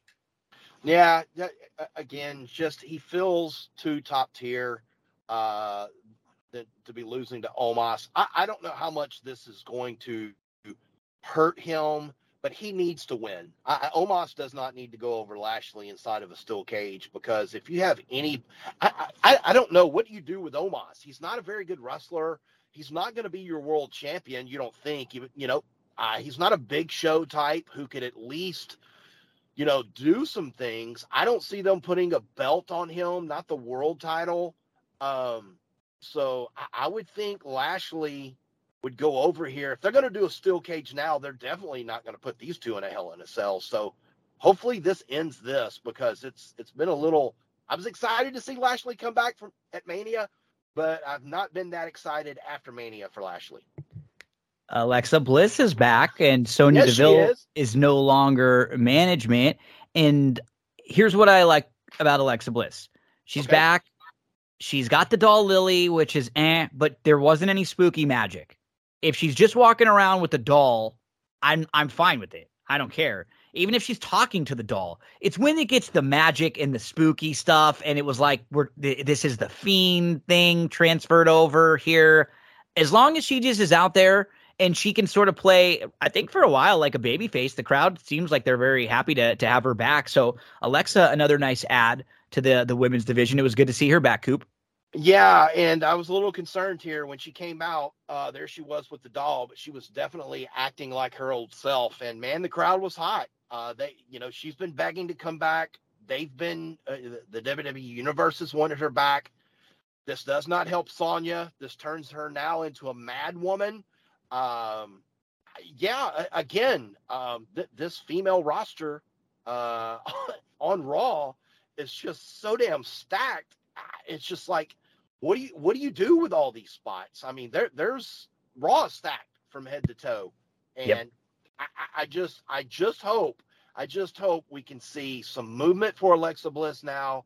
Uh, and it's def- definitely an interesting dynamic now that Sonya Deville has been fired, and now she's going to turn into a mad woman. So let's see what she does uh, beginning on uh, next Monday night. I, I, I like it. I like it. I, I, I think she kind of wore, wore out her welcome uh, in the executive role or WWE official role, uh, and I don't mind mind her losing in, in 30 or 40 seconds, whatever it was, uh, to Alexa Bliss. So uh, we were introduced to Ken Owens. I like Ken Owens. Dude, this made me pop so much. So Ke- Ezekiel is standing in the ring, and Kevin Owens' music hits, and it's supposed to be the younger brother of, uh, or the older brother of Kevin Owens, Ken Owens, and he comes out, and he's just got this goofy looking wig on, and and the best was how you know Ezekiel is playing it. He says, "Hello, Ken." You know, he's acting like he's really Ken, you know, and then Kevin is going, "Stop it! Stop doing this! You know what I'm doing? I'm trying to prove a point here." Blah blah blah. And he like, dude, calm down a little bit. I don't think your brother Kevin would would like it. You're you're getting so upset. And I just thought it was this made me laugh, man, so much. And and they're getting the wig off, and uh, uh, Ezekiel like Whoa! open, like, wait a minute, what's going Oh, on it is? here? he was he's playing it great. They're they're getting It's mileage out of this thing. It's funny, it's good. You know these guys are having fun with it, and I can't wait for the DNA sample next week. I want to find out if there are other siblings now. Is there like uh you know a Kyle Owens, you know? And do we do we have like uh uh an Esteban? You know, that's like the third the third brother of Elias Yeah. and Ezekiel. I just I want to see more from this. I, I enjoy it and uh we'll see where they keep going with this one. And then backstage before um we talked about the women's main event match, but Asuka's back there and and Becky and Pearce talks about how they're going to give uh, Asuka a shot, and if she wins, she's going to be she'll get a title chance. And Becky starts whining, you know, and complaining, and is Asuka funny. starts just screaming at her, and she says, "You- "You're not acting like a mommy. You're acting like a baby, Wah, Baby. baby." Wah. She, it, it was just funny. Like she just you remember you remember at the very beginning of the pandemic when WWE had to do Raw inside the Performance Center Mhm. and Asuka was just bizarre and they put her on the announce team for she would jump on the table and she would just And It talk. was just phenomenal. We were like, this is bizarre Asuka and we're here for it. I I popped for this. She goes, "You gave me your title, so you go. You could go be a mommy, and now you act like a little baby. Wow, wow! This was just it was fantastic. It was really good. It was so really good. It was so good. She made me laugh so hard here. And uh we got Veer Mahaan against Frank Loman. Oh, So- Frank Loman. the good old Frankie Loman here. Um, I, I, you know, like I said, you don't want to go too much. A few more of these are fine, but I actually get a kick out of the jobbers. I do, when especially when they get they to cut their good job with promos. They they do, you know. And if you don't have a plan for this guy yet, that's fine. Have these guys come out, make it a little bit interesting, letting these jobbers come out and cut their promos, and then he squashes them. I think it's it's funny. This is just old school wrestling 101. Uh, we already hit on uh, the uh, U.S. title match there and what happened on that one. Uh, a little later on, we got the women's tag team champs, Sasha and Naomi versus Doudrop and Nikki ASH. And then after the match, the, um, it was it was one of those weird things where It was weird. It was weird. you know the timing was weird. You know, it looked like Nikki and it looked like Doudrop was gonna sort of go after Nikki, and then Miz's music came out, so it almost looked like Miz was gonna do something with them, but it was just for the next segment. It was Right. sort of off timing, but hey, at least we have uh, the same women's tag champs for a little bit right here. Yeah, we do. Yeah. Right? And they're not losing all the time, either in contender matches or in singles. No. Um, they called Nikki something else at, at, at her in, her ring, either Byron Saxton or Corey Graves, who just he pushed me over the edge this week. He was just so so much on, on this past Monday. I guess he was making up for lost time and being on his honeymoon with Carmella. Um, poor guy. Uh, they called her something. Uh, it was Nikki Ash, and they called her something. Anyway, it was just odd.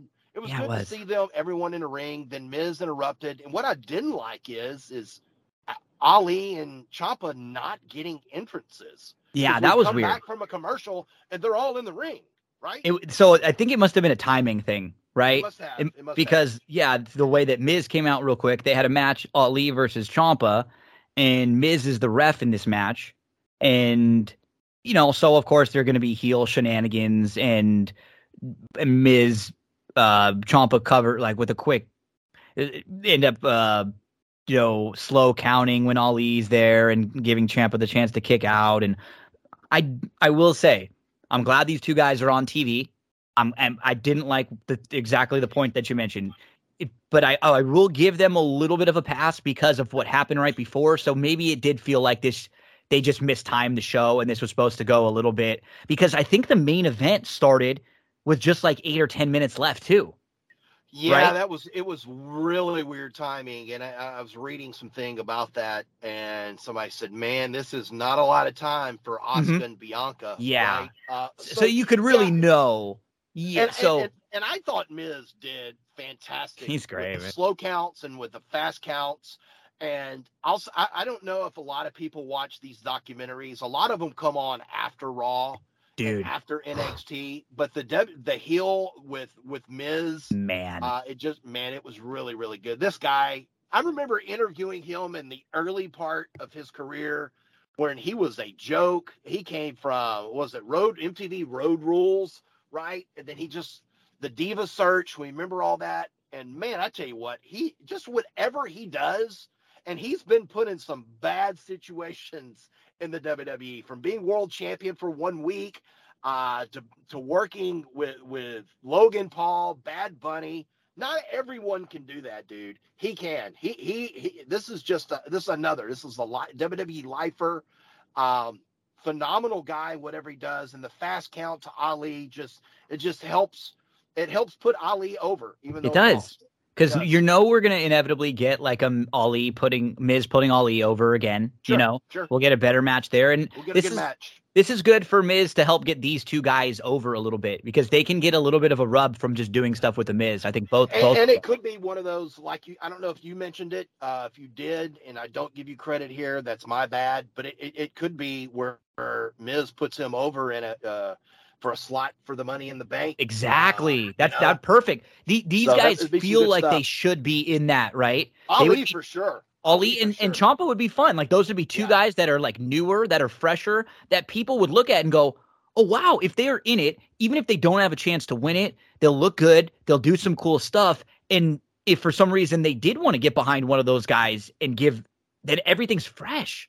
That's so like do you a have six or do you have eight? I think you can do either. We've seen them do both. You know, combinations of six or between six or eight. But yeah, those two. Man, I would like to see Gable, Riddle, Ciampa, Ali. Yeah, uh, because they on the remember how they ball used to do it with the younger, sort of less proven people that hadn't been the champ before type guys. That Yeah. would be really cool with with that group. Cody, I'm sure, it, depending on good- another good point. on yeah. what, you know, if they want to do that or not, and then they can actually have Cody. probably.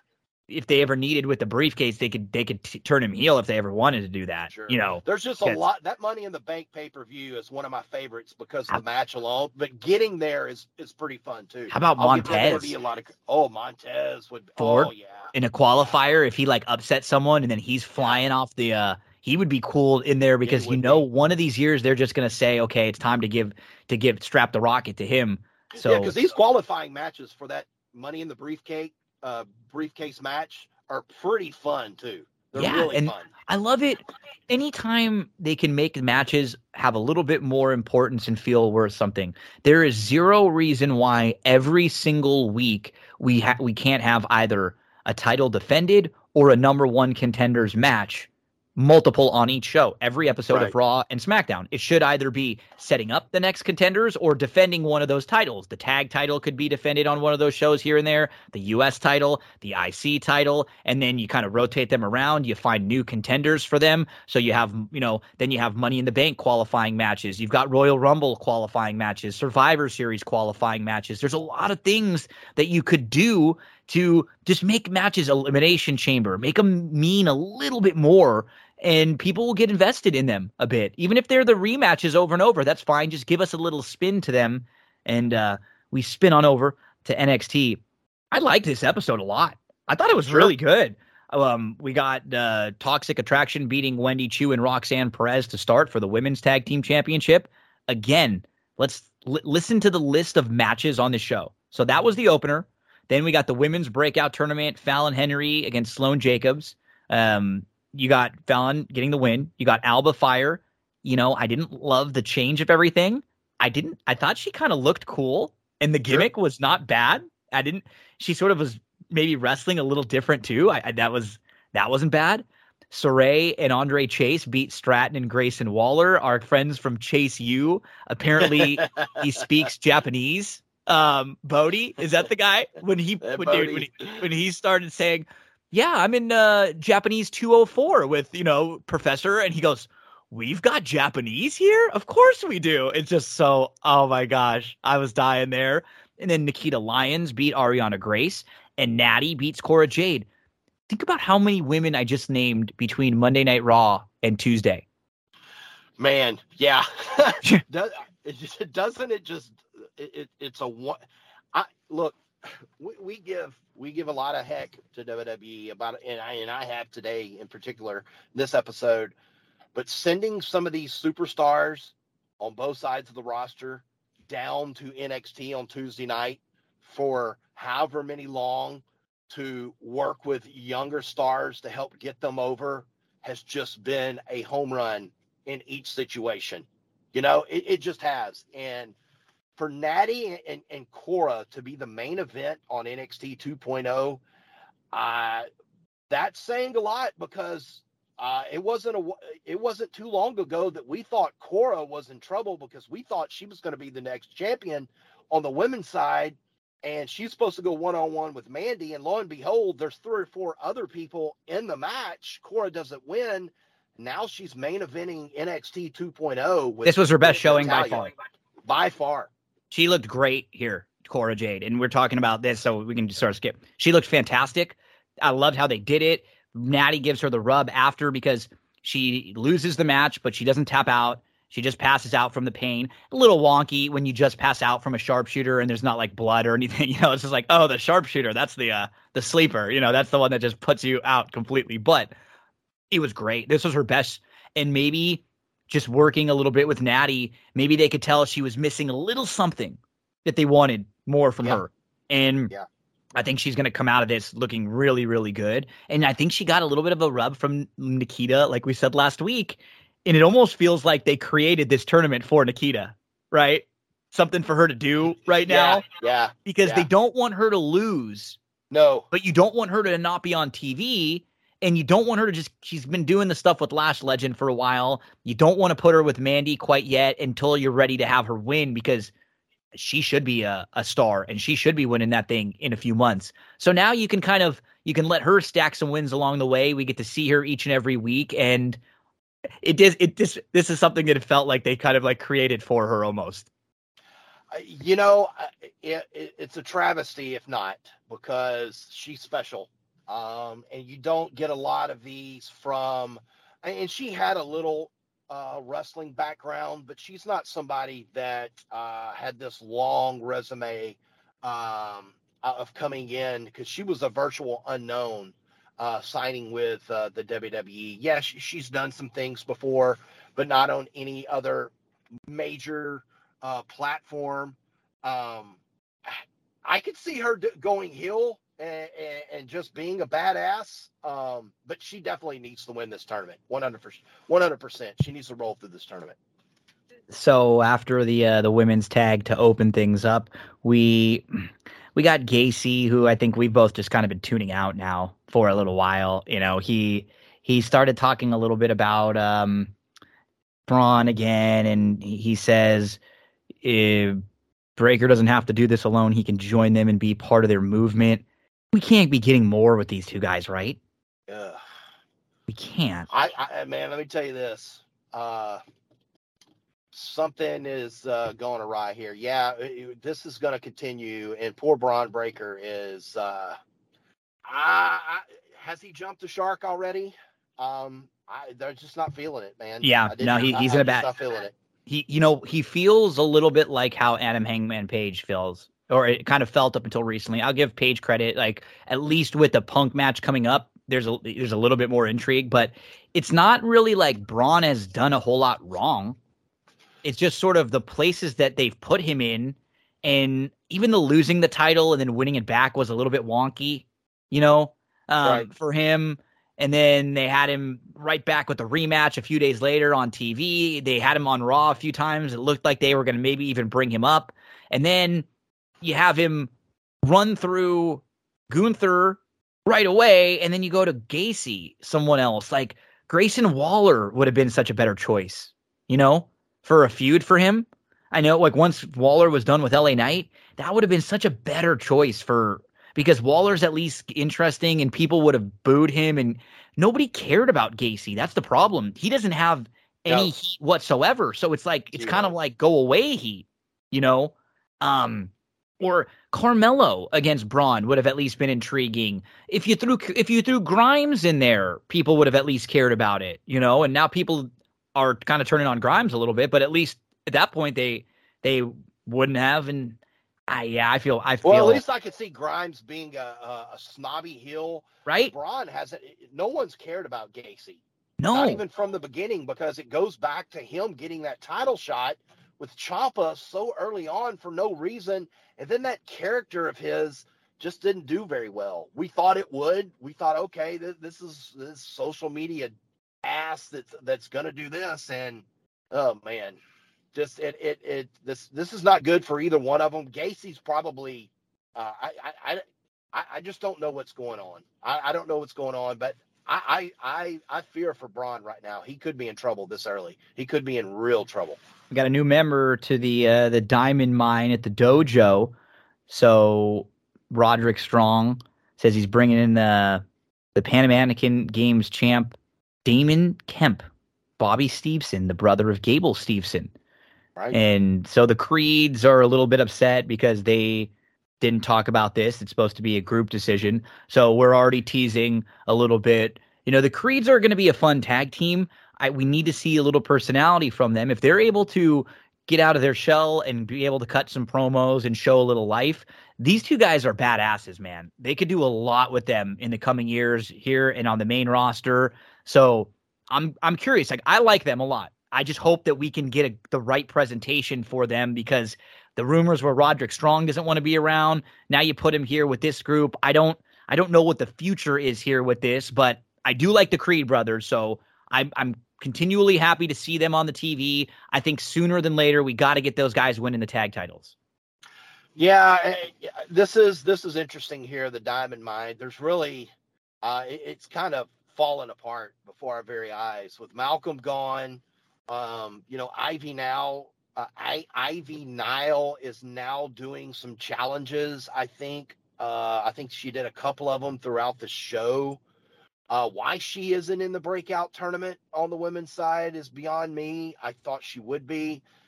Um, but if the Creed brothers are going to be on TV every week, uh, yeah, I'd like to see some personality here. That's what we were lacking from uh, Brooks and Dunn in the beginning. Uh, we needed to see the opposite. We needed to see them in the ring.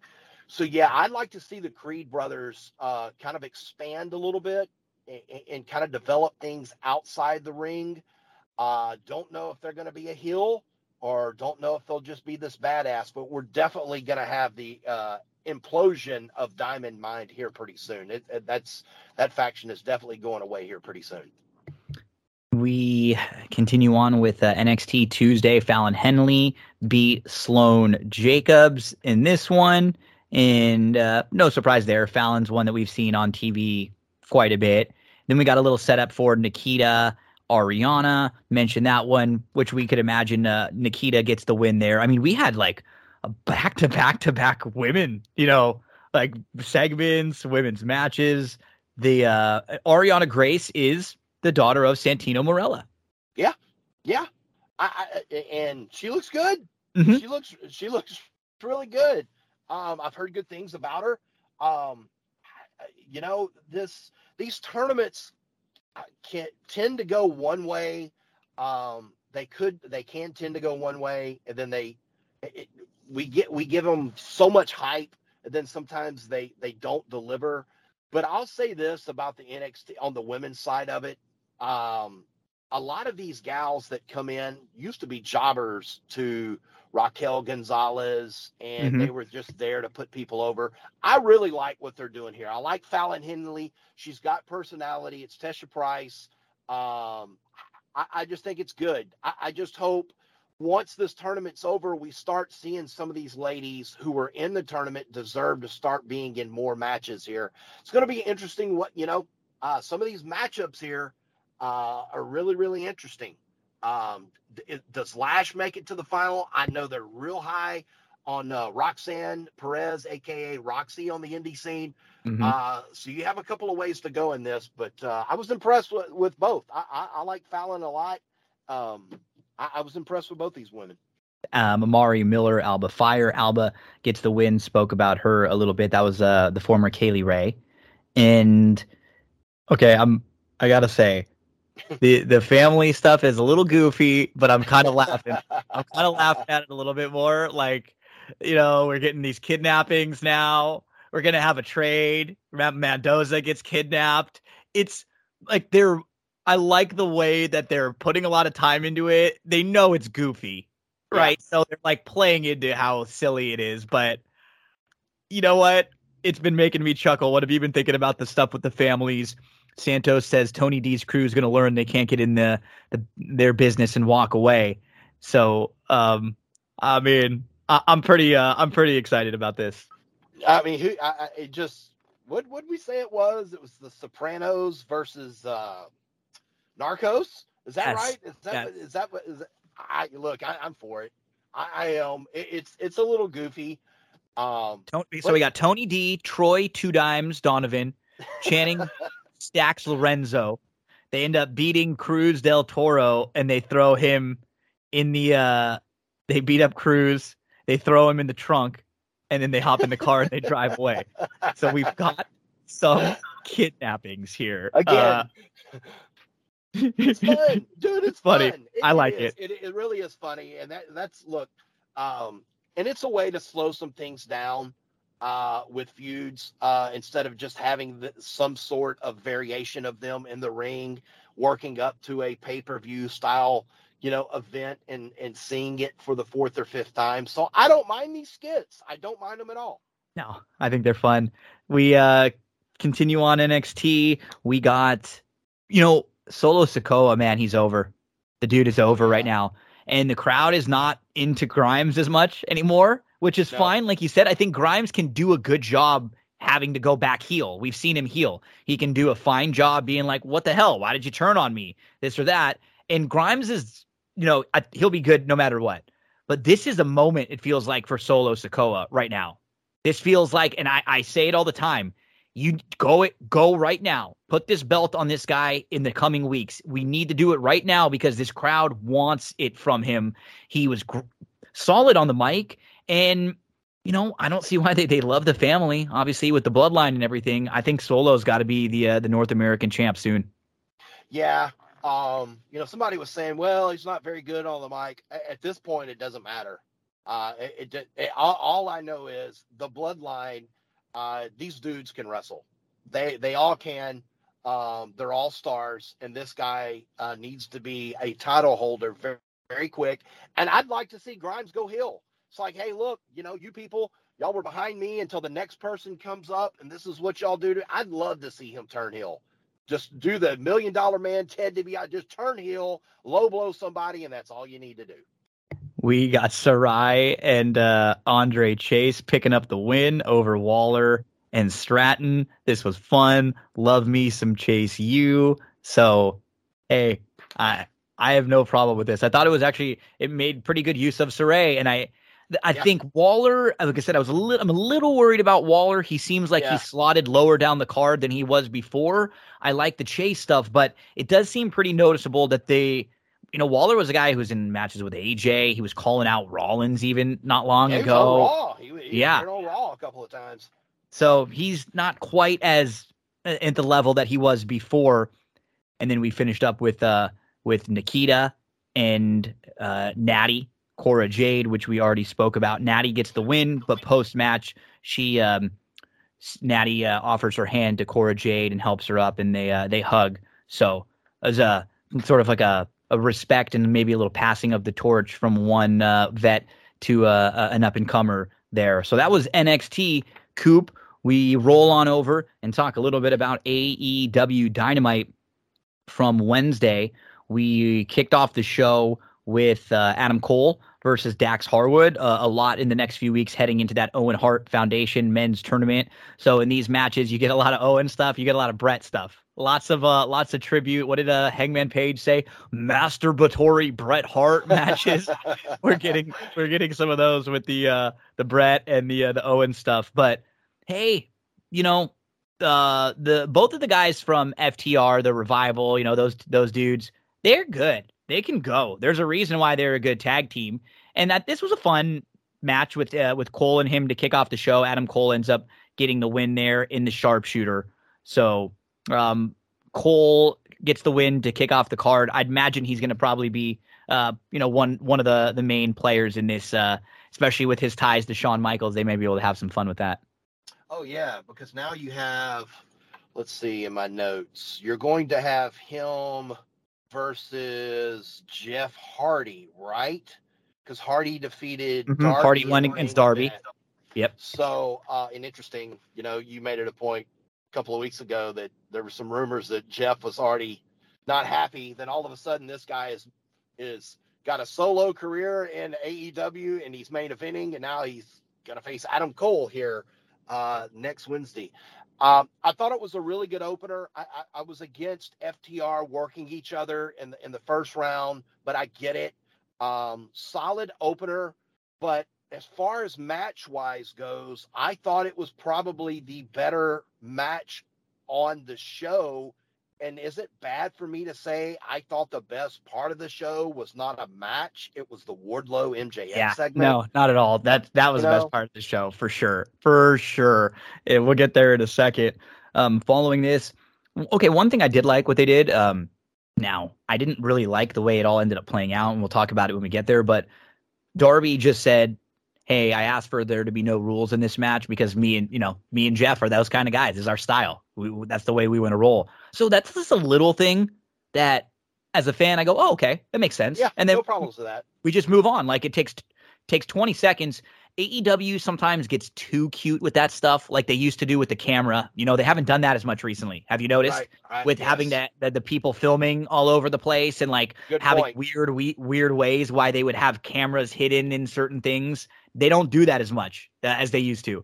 But I I I didn't mind that. I thought that was just a cool little tidbit. We got Punk versus John Silver, and Punk played it. So if you're not a hockey fan, because I'm not a huge hockey fan, but he was wearing an Islanders John Tavares jersey, and Tavares was like the heart and soul of the Islanders for a while, and he left to go to Toronto, and so he he's someone that that that fan base doesn't like anymore. So Punk kind of came out wearing the jersey, and then he turned around, and you can see he had the Tavares jersey on.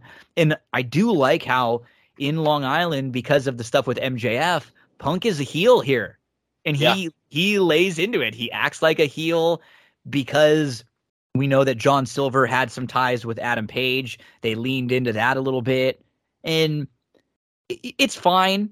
I just I still think that Punk feels like he should win. Absolutely, I think that for a um a title feud, it just doesn't feel still as big as maybe one or two other things on the show.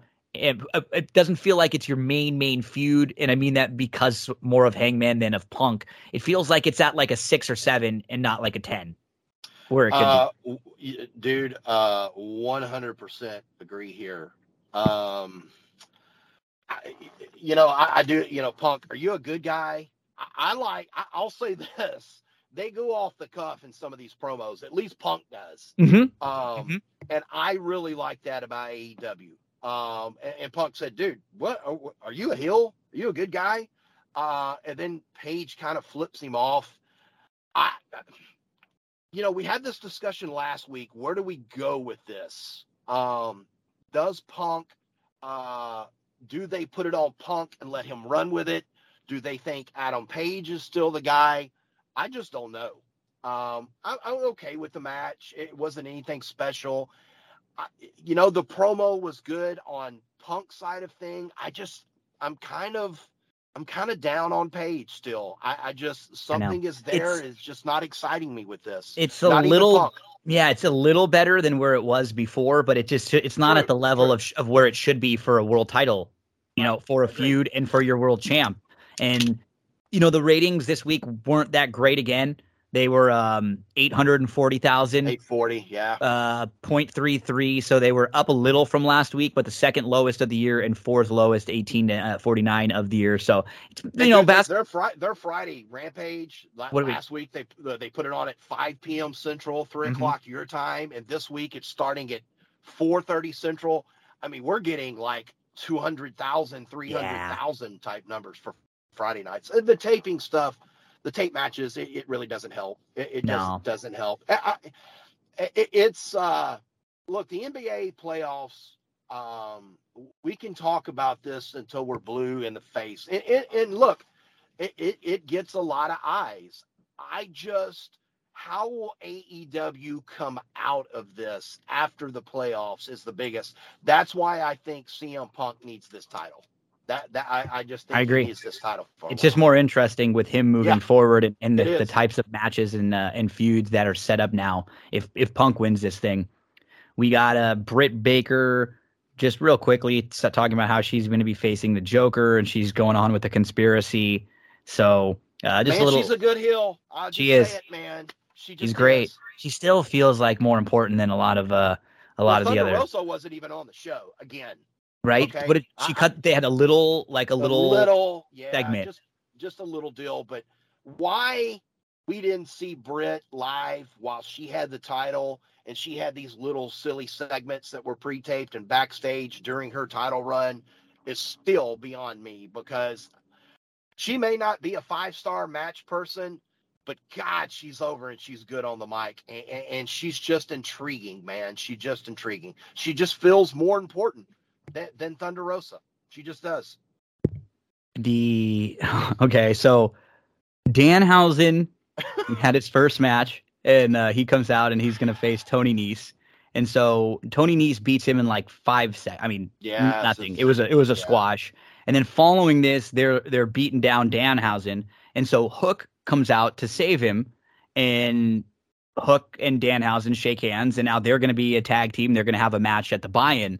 Nah, I actually I don't mind the Danhausen stuff on a show, right? We talk. I I think that there's co- room for comedy stuff in wrestling. I don't mind it as long as it's not like in the main event all over. That's my only concern. I, I think Danhausen with someone like a Christian, like a veteran, someone who's proven and we and they've already sort of done a lot of their stuff. But with Hook, Hook has been kind of treated like a badass.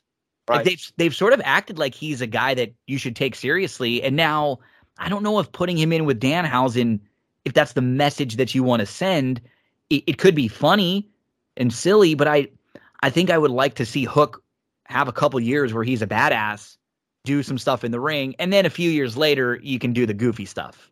So I yeah, you know- it's, it's hard. It's hard to get into. I, I mean, I don't think this equates to Danhausen equates to any television ratings. That's why I don't think you've seen him a lot on Wednesday night uh, on the Dynamite live show. I, you know, it, it's. I think the live audience and the AEW faithful get more out of it. Uh, I, I'm with you. It, you know, Hook was I thought was going to be pushed a while back. He wasn't. We talked about that. He had the number one T-shirt for a while on AEW merchandise. Um, I I I don't know. It just feels like filler stuff. It's like, uh, well, let's send him out and you help him and y'all get together. It's it's an odd pairing. I don't know. We'll just see. It just feels like filler stuff to me. Yeah. The MJF Wardlow Oh, contract man. signing. So we Dude. know now whenever they go back to Long Island, they're going to do some cool stuff for MJF because that's where he's from. And wow, this is like MJF's a babyface there, and the crowd just loves him. They do whatever he asks. They had a video that was done like a mock Dark Side of the Ring episode where Jericho wait says like, I don't like this guy. Wait, how much am I getting paid to do this? It was really it was And then you hear Jericho like, you know, um, narrating this video that tells the story of, um, you know, everything that MJF has done. He talks about what Wardlow did to his best friend Cody Rhodes, and then yeah, and I mean the way they spin this video, it was just hilarious. Oh my Yeah, god, Barry Horowitz was on. Barry there, right? Horowitz and Taz were in there. Yeah, And he, what did they say? What did he say about Horowitz? It said famous Jewish wrestler, something, something like that. That I thought was, oh my gosh, this was, this was really well done. We'll give AEW lots of crap for things that we Yeah. don't think are well done, or maybe they could have done differently. I thought overall this was a pretty good episode, to be honest, and that's why it's funny when some of them get low ratings that are actually not bad episodes. And I think that's Right. what that in a weird way, it's what bothers me because I think Tony will see the ratings sometimes and look and go, uh oh, we got to do more, or we weren't doing enough because we got 840 instead of 950, you know, and sometimes you're going to have a little bit of a lull and maybe it's better because a lot of these segments I thought were pretty interesting tonight. We don't we didn't have a whole lot of criticism for most of the stuff that we've been talking about so far and and I I really like this coop. This was really fun, man. This was him, great. Try, him trying to sign the contract with the handcuffs on. he, uh, he looks he does the shoulder shrug. He's like, I can't yeah. I can't do it. Can't do it. Just I, I can't do it. Um, yeah, the look, the crowd even booed Wardlow some. He got, he got a little hometown, or MJF got some hometown pop there. I, I thought it was the best segment on the show. It, this has been more intriguing, the MJF Wardlow stuff. Now next week, what do we get? The the twenty lashes or ten lashes of uh, Wardlow's ten lashes from MJF these are kind of the things I'm like, yeah, okay. Uh, you know, it seems like we're we crawl to this match, but I the end payoff will be so good when Wardlow just beats him down. It'll be worth it. The Ricky Starks Jungle Boy match for the FTW Championship goes to Ricky Starks after a, a roll up and uh, first actually Jungle Boy looks like he's going to win and nobody's there to count and then Starks hits the Roshambo to win. So he ends up getting the win. Um, there was uh, a, a, weird moment where we had Swerve sort of yeah. out there, Swerve Strickland and so it looks like then Christian and Luchasaurus came out. We keep waiting on the turn because we're all expecting Christian to turn on Jungle Boy or something to happen there. It looks like we're going to get a maybe th- a, a triple threat with these tag teams, maybe Keith Lee and uh, Swerve, and then with Luchasaurus and, and uh, you know Lucha and the and Jungle Boy, and then uh, with Ricky Starks maybe and Powerhouse Hobbs. I think we I could see something with those three teams moving forward. And Jr. definitely made a point to say that Keith Lee looks like he's losing some weight yeah, he looks he looks good out there. So that's something to keep an eye on in the future, in the coming weeks. If that's if that's something they want pushed, and if that's a narrative moving forward. Poor Jungle Boy. I mean, uh, I, I, don't know what interest is here. I, from one to ten, I don't know. Uh, do we even know what's going on with the AEW tag team title scene? The picture, I don't know. Um, yeah, the turn's coming. It just seems like everybody always has somebody. There's multiple people involved in multiple things. That's what frustrates me probably the most. There's really not a whole lot of standalones here other than like Punk. Um, yeah, it was uh, uh, it was it was very it, it was peculiar that JR mentioned that.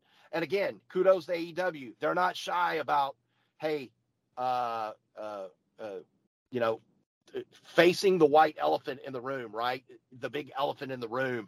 We know there's an issue, so we're we're we're going to take care of it. And again, uh, kudos to AEW for addressing some of those things, and and that's something they do well. While WWE on the other side of it, they drop things you don't hear it. But uh, it, it's obviously obviously an issue with Keith Lee, so hopefully he can get things worked out the Jericho Appreciation Society, a worldwide leader in sports entertainers for over nine weeks in running right now. Daddy Magic's nipples are hard, Chad Coop. and uh, so they uh, the Jericho Appreciation Society came out to give a victory speech, but they then got interrupted by Moxley we forget that Moxley has a tie to Eddie Kingston, and he was followed by Bryan Danielson, Wheeler Yuta, and William Regal. But Jericho said, haha, we still outnumber you. All of a sudden, here comes Kingston, Santana, and Ortiz. I thought this was a pretty fun little brawl segment. Things this can these things like this can get too wonky, and but I didn't like I didn't mind the way this was done. I thought it was done pretty well, kind of creatively with Moxley coming out and then all of them around.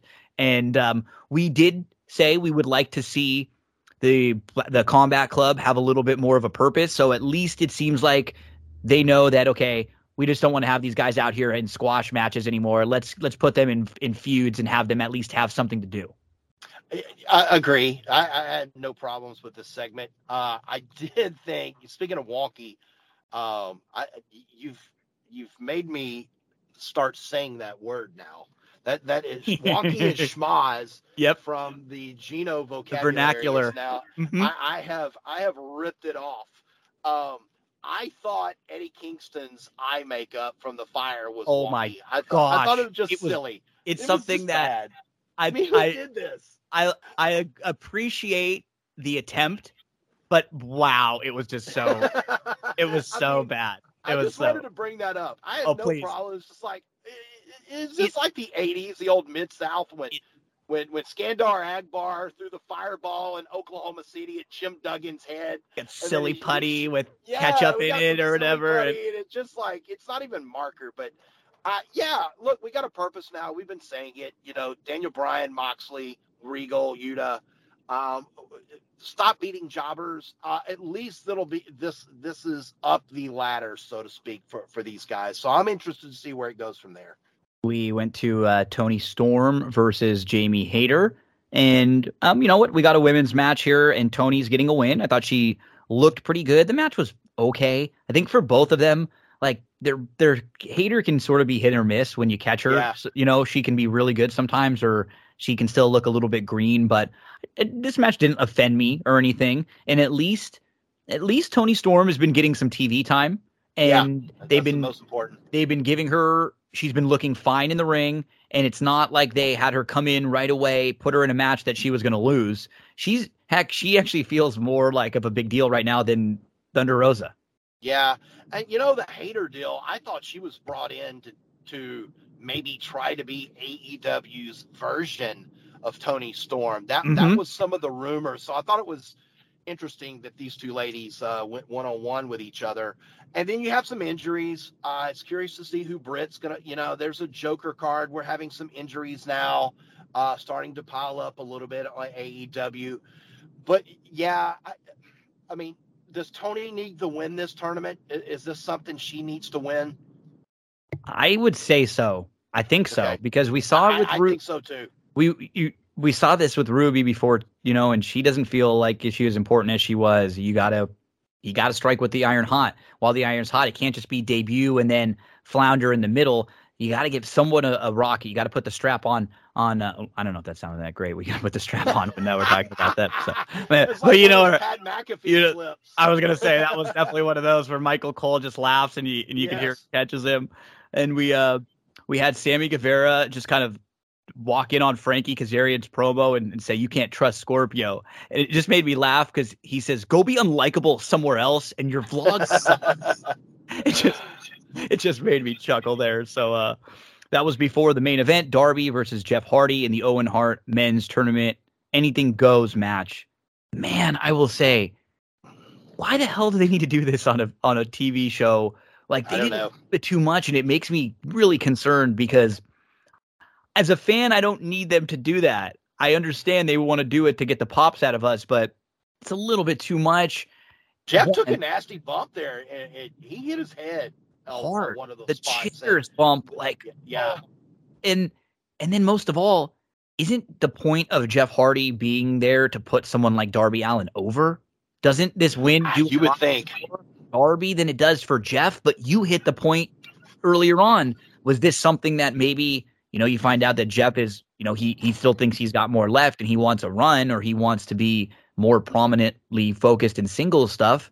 And now he's beating Darby. And so you've got you know Darby and Jungle Boy two guys along with Sammy who were supposed to be really big parts of your company with MJF the pillars. And now all Yeah. of a sudden of those four pillars you got one of them that feels like he's pretty important and the other three are kind of just interchangeable guys on the roster Uh, and now you've got Cole versus Jeff Hardy, uh, where it gets really interesting. I, I could see Jeff Hardy going over. Something happens on uh, the elite side of things, uh, and I could see Cole going over. Um, I, I just sometimes tournaments have good payoffs, and sometimes they don't. I, you know, who what meaning uh, is most? Uh, who uh, does it hurt Cole more? Uh, does it hurt uh, uh, Hardy less? Uh, does it hurt him more? I, I don't know. I, I thought the overall the match. I'm with you. I, I'm just over a lot of this stuff, but I know it's AEW stick. Um, I, I'm just afraid that really something serious is going to happen in one of these matches. Um, but I'm with you. These young guys are not going over, or maybe not so much young, but the, these guys who have been around for AEW and were the reasons why they were they were stars on the indie and they were supposed to be pushing AEW. We're not seeing that a lot of right now. Uh, it seems like there's some audibles that are being called, uh, and, and it's it's interesting, man. It's just interesting. You think you have something figured out, and then you're like, okay, that's why I'm the fan, and that's why I watch every week. Um, that's what makes professional wrestling intriguing and entertainment because you really don't know what's truly going to happen at the end of the day. Even if you see the odds at minus 900, as per the Kentucky Derby, you just never know what's going to happen at the end of the race. It's very true, my friend. Uh, and that's a good way for us to finish on up each and every week. Chad Cooper's here with me talking uh, this weekend wrestling, everything going on in WWE with Raw, with SmackDown, with NXT, and then over in AEW. Loop, my friend, thanks so much uh, again, and I look forward to chatting with you next week, buddy. I know uh, you're holding out on us because you made all that money on uh, on Rich Strike. my my horse is still still running. Oh yeah, um, they're, they're, trying like, to hey, find look, him somewhere. Uh, yeah, well, Avario is still running somewhere. It's like, hey, oh. That horse was so wide, it, man. He was so wide. He was in that was parking lot, man. Yeah. yeah. It brutal. I, you know, I just, uh, it's fascinating time for sports. I've been, I've been, I know nothing about hockey, uh, but I like playoff hockey. The NBA is, is crazy. Uh, we've got all kind of these big summer blockbuster movies uh, coming out. Uh, you know, Top Guns coming out. I know you're going to have everything for us, man. Uh, you, you, do a lot of stuff, not just wrestling and horse racing. You do a lot of stuff, and it's uh, it's always a fun time to get to chat with you and listen to all the good stuff, uh, tidbits you have, Gino. Coop, you have a fantastic weekend, my friend, and I will uh, talk to you next week, brother. You got it, bud. Make sure to give Chad a follow at the Chad Cooper on social media, and don't go anywhere, folks. A lot more on this episode. That's Kubaloo. This week in wrestling with Chad Cooper, we go from the current wrestling back in time to some old wrestling. Up next, it's going to be the old wrestling rewatch, Spring Stampede 94 WCW. We talk about a fantastic show. Really, really good card. This was Andrew Champagne's pick. Nice call, Andrew, here. We have a, a Flair Steamboat match in the main event. It's kind of like a wonky finish there, which is a word that uh, Chad Coop likes. So I'll start using it even more. Let's dive back into some old wrestling WCW 94 with Spring Stampede. So you want to set the mood. You're looking for something all natural. Soy wax, non toxic, maybe. Scents for every season. Now don't be afraid, baby, just spell it out.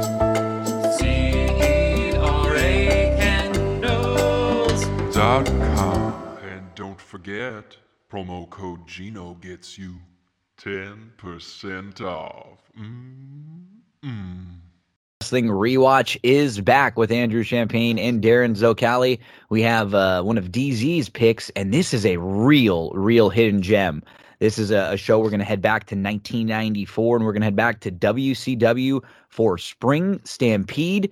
DZ, great pick here, and I, I got to say, just looking at the you know the the match card on paper, you really do have a who's who of all time greats in the wrestling business. You know, in what's hilarious is we'll talk a little bit about one of the the uh, dark matches, which is kind of funny to discuss. But matches that we saw on the card, DDP was in the opener, a very early DDP, not the mm-hmm. not the world mm-hmm. champ DDP that we would see later. But we got uh, Lord Steven Regal, Brian Pillman. We've got Mick Foley on the card, Steve Austin on the card, the Great Mutas on the card, Sting, Rick Rude. You got Dustin Rhodes, Vader, uh, the Big Boss Man, who had a really good uh, career, and then you got Flair and Steamboat. So it's a very, very fun card. There's a lot of good matches through and through. And what I like the most, there are two matches on this show that just surprise the hell out of you, at least me, that are way better than they look on paper. Yeah, uh, it, it's it's a it, look. Is it is it um WrestleMania three from a historical standpoint? Does it have a five star match in it? No, probably not. But it's just a fun show.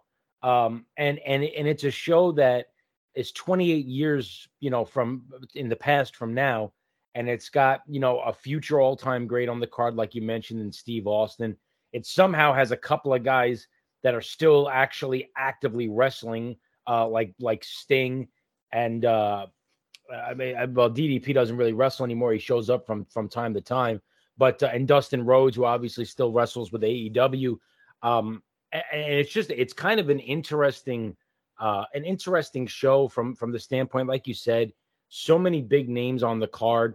A couple of matches really surprise you and how good they are. You have a mix of wrestling matches with some chaotic stuff, with some brawling. Uh, it really just kind of checks a lot of the different boxes for a wrestling fan that gives you a lot of the different elements of professional wrestling where you could sit back and enjoy and you could say, okay, here's a wrestling match, here's a brawl, here's a wrestling match, here's a brawl. Oh, I remember that guy. Oh man, look at the shape this guy was in. Uh, it, it's just a it's just a really fun show uh, from start to finish, and I, I really I don't believe that there's anything bad in it. Like I said, Andrew may not be a five star match on the card, but you could sit down, watch this, and have a hell of a good time doing so. There's a lot of fun stuff on this card. That's for darn sure. I mean, you get probably the first legitimately great hardcore match in the style of hardcore matches as we know them. Yeah, with the Nasty and, Boys and Cactus Jack and, and, it surprises Payne. you. Like it catches me off guard. I'm not Yeah. expecting it with these guys. And I was I rem in in just doing the research. I can't. I've seen the show, but I didn't remember a lot of the stuff that had happened on the show. This is probably one of those where I would I had it on in the background sometimes and wasn't really paying attention that much when I did watch it. I definitely remember the main event, but I did not remember that Nasty Boys Cactus Jack Maxx Payne match at all. That Chicago street fight, Andrew, was and you and I aren't the blood, guts, gore type guys, right? That's not usually like our genre, but this was a fun match. These guys worked their butts off for about nine minutes. Everybody was going at it. Foley was flying around.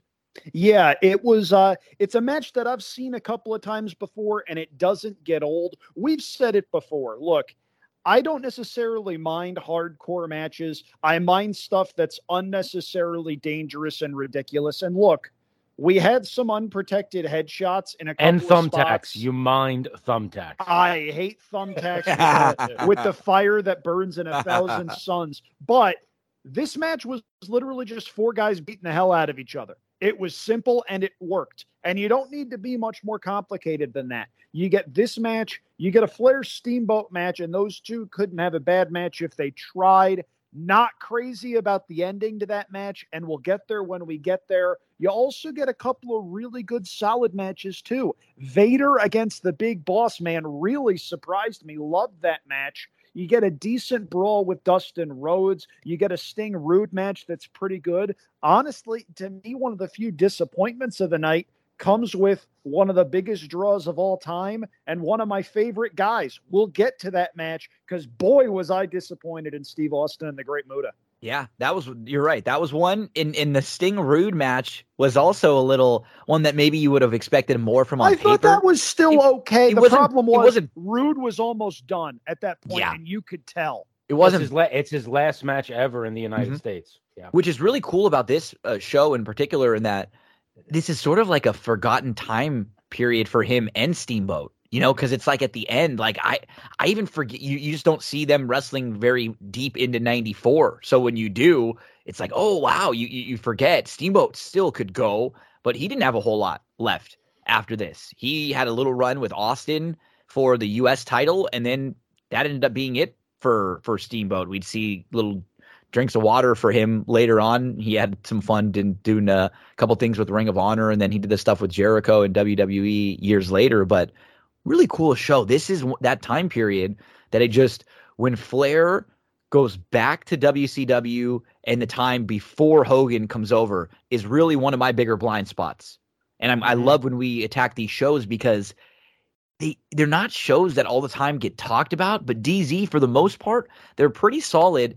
And I don't, you know, Flair's not a bad booker. And that was what was going on here. Flair actually was the guy booking the show here. And that was different from Dusty, who had been sort of in charge for a while. And like anything, it's like any coach, any um, person that runs a, a company after the same voice or a similar voice for a while, you just kind of need someone else making the calls, making the decisions. And I thought Flair did a pretty decent job. It just ended up getting to the point where Flair didn't want to do it. Like Flair, this was Flair's like, hey, just let me go out there and wrestle. Like I don't want to make Yeah. decisions. I don't want to be the guy telling people what's happening. Like that's just not who he is. and you and you have a mention of of Hogan on the show, um, which is really interesting because at, at, the time of this at the time of this show, uh, which is April the seventeenth of 1994. I mean, you know, we're talking about two maybe two particular weeks after uh, WrestleMania 10, I believe it was, yeah, uh, in '94. Um, you know, Hogan is is coming to WCW. Uh, and this is kind of it, it's kind of weird to say passing a baton from Flair to Hogan, but this is like the last big run of Flair as being the guy uh, in WCW because he's going to go on to eventually they're going to unify these two titles, the International World Heavyweight Championship, which of course was previously the NWA Championship. It's that that big beautiful belt when WCW broke away from NWA it really convoluted history with that. It if did. you can explain that to anyone in under 15 seconds, you deserve a medal. Yeah, it's it, it it's really really bizarre. Uh, and then they probably figured out it was kind of bizarre, and they unified the two belts uh, a little bit later on. Uh, and Flair ends up, I think, with the unified belts, and then I think he loses it to Hogan uh, when Hogan debuted at uh, at Bash at the Beach. So we're pretty much coming to the end of Flair being that guy. And we're about to head to the Hogan period and then of course the NWO period. But you're right. This is this is kind of a weird spot for Flair and WCW. It's the year after he left WWF. It's kind of before all of the crazy stuff is about to go down with the Monday Night Wars. Mm-hmm. Um, I don't even think I, I I did watch because there were guys that I was a fan of. I was a big Sting guy, a big Vader guy, a big Austin guy. So I watched, but you can understand someone saying this is a bit of a blind spot because it's really kind of in between the two big periods. It's in between the big NWA era and it's in between well the, the big, the big TV boom. Yeah, because there's no Monday night. We're we're still in the yep. Saturday night era. You know, they at the end of the show, which is hilarious. And I guess that was one of my only gripes is that it did sort of feel weird that we have the main event of the show. And and I will say I liked the whole inclusion of Bockwinkel in spots as like, hey, look, here's what happened. I'm gonna make it seem real. This is my decision. This is why I did that. But it, it always seems weird to me to have like a main event match that ends up leading. You know, they can tune in to Saturday night and see what's gonna happen next.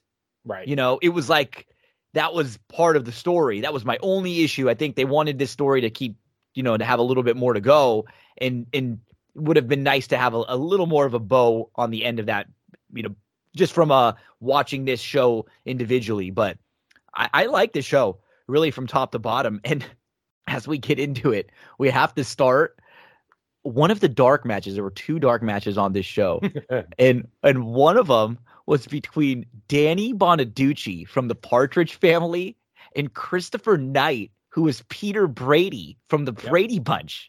So this is hilarious, DZ, just to see on paper. And I, I just looked up a, a little clip from uh, Conrad and Eric Bischoff's show, and they they talked about this. You know, when when they did this, and Bischoff, it's so funny because Bischoff hates Dave Meltzer. You know, so anytime you know Conrad's going through stuff, and he said, "Here's what Dave Meltzer wrote in that week or during that time in the you know in the sheets," and he said, oh, most of the time Meltzer will say, "God, I hate Dave Meltzer," or something. You know, he'll go, and after this, he's he said, "Yeah, Dave Meltzer was right. That was a piece of crap." You know, he said we we we shouldn't have done that. He said, you know, we could have had better use of them. He said, I don't think these guys even got trained for more than 20 or 30 minutes on what they were going to do and go out there and have a match. But he did go on to say, you know, later we did a reality show that was the the Hogan Hulk Hogan's wrestling, you know, and, and it was like one of those really celebrity wrestling shows. But he said of all of the people that they ended up doing some work with, Danny mm-hmm. Bonaduce actually wasn't bad after they gave him a lot of time. Like he had some athleticism. He did a lot of the celebrity boxing stuff later, but so funny to see Danny Bonaduce and Christopher Knight as the the opening dark match on this card. I would have been very curious to see what that actually looked like. I, I, I tried to like Google it and YouTube it to see if I could find like a video clip Me of, too. of them, and, and, it's not out there. No. Um, but yeah, it, it I, I kind of did a double take uh, when I saw that because obviously being a dark match, you never see it. Um, but yeah, it's just it's funny. You you would wish that WCW would have done some more of their wonky stuff, maybe with dark matches like this. Exactly. Andrew, Danny Bonaduce from the Partridge family. He was uh is he still doing a lot of radio stuff? I know he did a lot of radio stuff out here in Southern California for a while, and he was sort of like an MC uh, on some of the morning shows and stuff. I think he's up in Seattle now, but I could be wrong about that. Um, yeah, this uh, this this was weird. It's Just so weird. in- I, I mean, I don't know about you guys, but I I grew up whenever I wasn't able to sleep, I'd turn on Nick at Night and I'd watch the Brady Bunch and I'd watch other stuff from that era, and just seeing this, I'm like, wait, what? I know. Like, I don't understand what's going on here. I don't know why they decided to do this. I know Eric Bischoff and uh, Jason Hervey from the Wonder Years were close. Have to think that might have played a role in some of that. I don't know, but my goodness, just Bischoff was saying some, somewhere. Two very talented wrestlers on the WCW roster were left off the show Not getting because time. of Danny Bonaduce and Christopher Knight.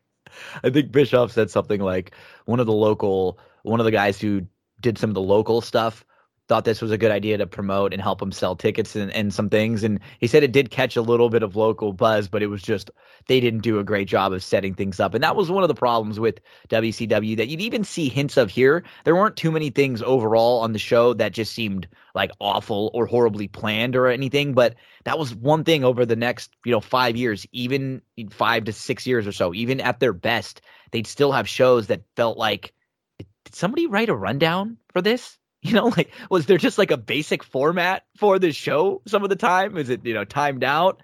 As uh, we head on over to kick things off with Johnny B. Bad and Diamond Dallas Page. So Johnny B. Bad would go on to be Mike uh, Marc Mero. We actually kick off the show with the intro, the title, and uh, voiceover setting up some of the major matches. And how crazy is that? Because this is really that early time period. As Darren mentioned, Hulk Hogan's not here yet, but he gets brought up. But you know who is here? Mean Gene and Bobby the Brain Heenan. And Jesse Ventura. Jesse Ventura. So just hearing them being the major voices of this show, along with Tony Schiavone, of course, but the first voice that you hear is Mean Gene. And he welcomes us and he gives the they're hanging from the rafters. It's like, whoa, look at Mean Gene here in early 94 in WCW. And Aaron Neville sings the national anthem. Tony Schiavone and Bobby the Brain Heenan welcome us of all like always you'd imagine bobby's talking about flair and uh, the crowd starts to chant weasel so it's a good energy in the crowd and and this crowd it's it's got to be a little bit of a weird shift too dz because i'm sure for as many of the people who enjoyed seeing guys like bobby the brain and mean gene and come over there was always this sort of weird rivalry between you know like the wcw nwa and wwf and what was going on down south and up north and it was like our wrestling and our guys are better than your guys. So Mhm. this was a really weird, uh, just a little bit different c- coming together and sort of migrating from people north down south, which we didn't see as much of as people going from south up north for the big money. Yeah, uh, this is when the things the the waters start to get a little I won't say murky, but things start to get mixed for the first time. Um, you know, there would be occasional guys who would make the switch. Um, obviously, you know, uh, Mark Calaway, who of course would become the Undertaker, uh, was a was a WCW guy who would end up in WWF. But again, Mark Calaway in WCW, Mean Mark was was was you know a, a mid card type guy. Mm-hmm. Kevin Nash, who went on and became Diesel, you know, who was Oz and Vinny Vegas. Again, a mid card type guy. These weren't at the time blockbuster names that would go from one company to the other. Maybe at this point, like the Nasty Boys and and LOD were guys that would bounce back and forth. That were that were probably the biggest types of names that you would see. Yeah. Now, what was that? And Rude, Rude. yes, Rude, yeah, Yeah. Rude, yeah. But now you're starting to see, all right, we're Heenan and here's Mean Gene coming in and Hogan's coming in, and not too far after this, Savage is coming in. Mhm. this is when things really uh, start to kind of mold together and the, the lines get a little bit blurred. One thing I wanted to mention the guy that I always felt bad for in WCW was Gary Cappetta. This guy, who's was the WCW ring announcer, and I thought had a very nice voice Yeah. uh, for a long time. And God knows what Bischoff was paying Michael Buffer to come in I know. and And- do the like the title matches on the pay per view. That Gary Cappetta is probably sitting there making like five hundred bucks for the card, if And that. And Buffer's probably getting like $25,000, $50,000 to come in and replace him in the big matches. And Cappetta's probably got to do the write up for Buffer, you know? And Yeah. he's probably because Buffer doesn't know anyone. He doesn't Yeah, know who anyone is. He's Yeah, got to exactly. tell him, you know? So I do. I agree with you. You feel bad. It's like, oh, hey, we got a big show coming up. Things are about to get real. Sit, sit, sit in the back, buddy. Take a. Like in WWF, you know, Finkel, like Howard the Fink, Finkel did everything. They He was the guy. They didn't bring in like, yeah, I mean, I know that they would bring in like special ring For WrestleMania, with Bob was- Uecker and stuff like that. But this guy, but Buffer literally became like th- the other announcer who, whenever they had a big match, and then and then when when when things got to Monday night, Buffer started to do Nitro. I know. I it was know. it would Buffer Buffer had to make God knows how much money off of WCW. And a weird thing, the last thing I'll mention with Buffer, I, I actually watched the documentary on him when when him and his brother Bruce, who's the UFC announcer, when they got together and, and they formed Buffer Enterprises and they and they copyrighted the "Let's Get Ready to Rumble" uh, phrase. They made over ha- half a billion dollars in revenue off of sales connected to the licensing of Let's Get Ready to Rumble. Wow. Andrew, what are we doing here, man? Come up with Let's a damn something line. out. Come on, man. My Come on. goodness, it's uh, I I did read that story and the the buffers, by the way, tremendous story. It was a Yeah. case where they found each other later in life.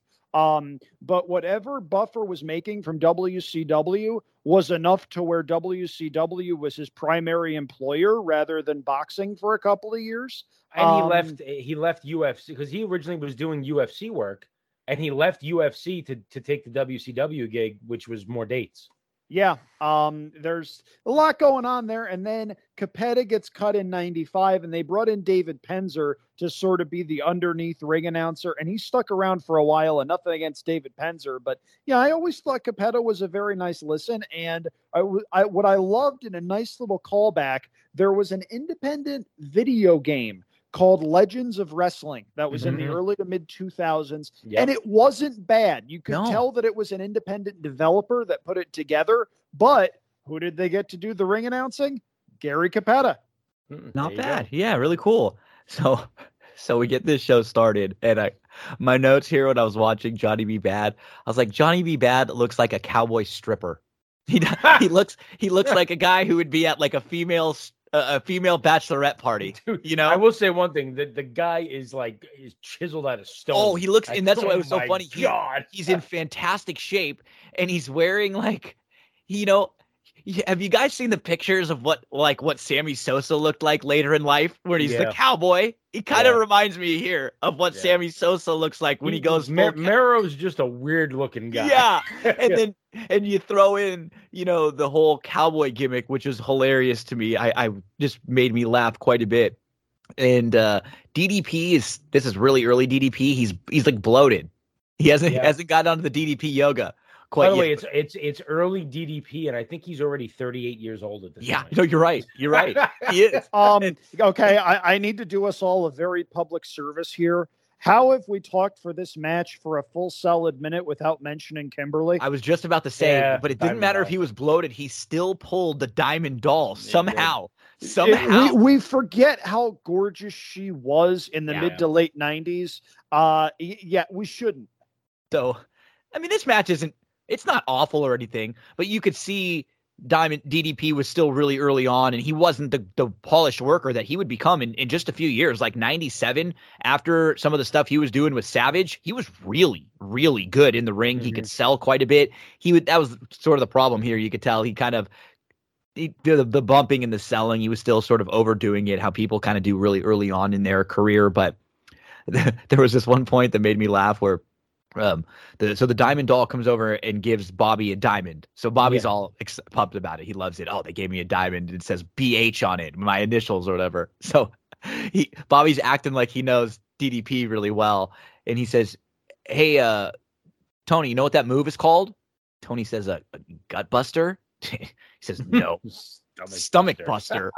he goes, he goes, uh, didn't I say that? He goes, no, the stomach and the gut, totally two different things, man. Come on, you know, it was just, it was a great Bobby, like just he, the way he played it. You know, it was just straight, uh, deadpan. Really made me chuckle a little bit. Uh, this thing ended up going about uh, about six minutes when it was all said and done. You get a, like a flying sunset flip for the win. Johnny B. Bad gets the W, and he's going to mention a little bit later on that he wants to uh, be the the number one contender for one of these titles. So DZ wasn't a bad way to uh, to open the show. Not n- nothing on this card really is all that bad, and Johnny B. Bad could fly around, and you could tell, you could see when you watched him why both companies, WCW and WWE, could be high on the guy because he really was athletic. He had a good look to him, and he could talk. He was very boisterous and energetic and stuff. It is funny that, to think that this guy would be like the toned down Marc Mero boxer, you know, the the role that he has like a little bit later on, but he always had a lot of like upside, a lot of potential and a lot of ability. He's an athlete. Um, he was a football player in high school. Um, he became a boxer uh, and a very successful boxer. He won the Golden Gloves uh, tournament in New York. Um, he wanted to become a professional boxer. If I remember correctly, I think he had a bad accident where he busted up his face pretty good. Uh, and I think it kind of sidetracked his uh, boxing career, if I if I remember correctly. Uh, and then he would go into WCW, and and he was there for oh about six years or so. He would go on to become a world television champion, uh, and then of course he would make the jump over to uh, WWF, WWE, where he was partnered with his wife at the time, and uh, which was Sable. And uh, you know, uh, he went through uh, some tough times in his life, battled some demons, had a deal with Brock Lesnar stealing his wife right from under him. Um, a lot of a lot of weird stuff. He's actually now a motivational speaker, um, so that's pretty cool. But uh, yeah, he he was just an athletic guy. He had a bit of a weird look to him for sure. He looked like He Little could- Richard. He did. Yeah, that's what it was. Yeah, he You did. know? He had a little Richard look to it. Yeah, you're 100% right. Um, but yeah, he was an athlete, and I always respected the fact that he that he was an athlete. Um, they should have put him in the in the brawl for all because he probably would have knocked everybody out. I know, I, I know. yeah. And uh, I, Little Richard showed up uh, when I used to watch Pee Wee's Playhouse every now and then. Andrew, so I, I was a big fan of uh, of his down there. What'd you think of the uh, the opening match on the card? Uh, Marc Mero actually was in the brawl for all. Uh, Was he really? he- yeah, he beat Steve Blackman on decision, and then he lost to Bradshaw on points. This, Okay. according to Wikipedia, Wow. source You're of all knowledge. You're right. That's Um, funny because he feels like yeah, that. Yeah. I guess there was a t- there were three or four guys like Bradshaw could throw. some How dare punches. we not know every single thing about the brawl about the for brawl? Come on, that's guys. be. You know what? That might be a, that might be a, a deep dive one time where we just The go through that tournament. The only you know? thing I remember, the only thing I remember about about the brawl for all was was the fact that that Bart Gunn beat Steve Williams and screwed up the whole in thing. the whole thing, the whole Yep. thing they set up. That's the talk only about the all-time backfire. You know, it was Like, just, and, And and, then- and the thing was, Bart Gunn outright apparently said before the match, Hey, listen, I'll work with you guys. However, you want to do this, we can do this. And apparently, someone said, Oh, no, we have faith in Dr. Death. yeah. Famous last words. Yeah. Um, And then Bart, back- and then Bart Gunn fought against uh, Butterbean. Butterbean and poor Bart. knocked off. Butterbean just, just oh, that was brutal. Uh, that was yeah. brutal. Oh God, we might we might have to rewatch that at some point.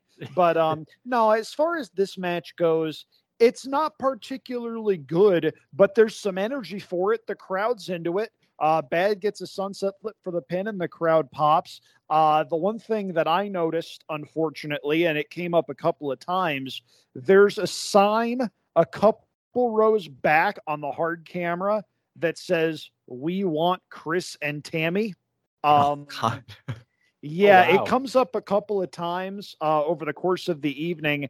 And uh, for those who are unaware, of course, we're referring to Sunny and her husband, Chris Candido.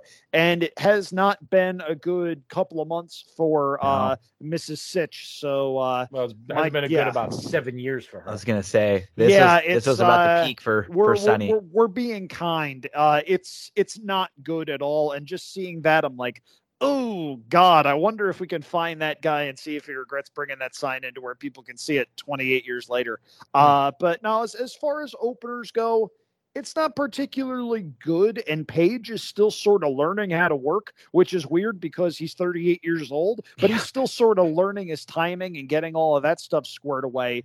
It's not like it's bad though. No, no, it's not. And And by, and by the way, it's interesting. We talked about this on one of the recent shows.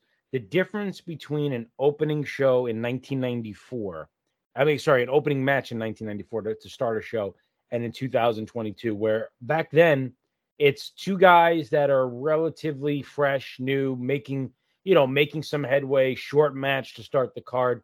Now the opening match to a lot of shows, big shows, is is a you know is two big guys that are Mhm. going to go 20 minutes it's a and, and and inject a lot of energy into semi main event almost. Yep. Yeah. Yeah. And it is funny because this year they did sort of the, the openers weren't bad or anything, but they did sort of um on night one stack the show eh, like in elevating order, right? Of, of like some of the least important matches on the show, and then they built, build, built, which is something that other promotions and other wrestling companies have always done. And WWE generally has been sometimes like, especially more recently, like Darren was saying, give you something big right off the bat. This was fine, and and then the, the show would start to build now towards your your bigger main event matches throughout, and you could tell towards the matches that they felt were important. The match that what got talked about a lot on the show was the Bunkhouse Buck Dustin Rhodes match. We heard you know multiple promos for that. We heard conversations about it throughout the night, and you could tell that Dustin was someone that they liked and they were trying to get behind early on.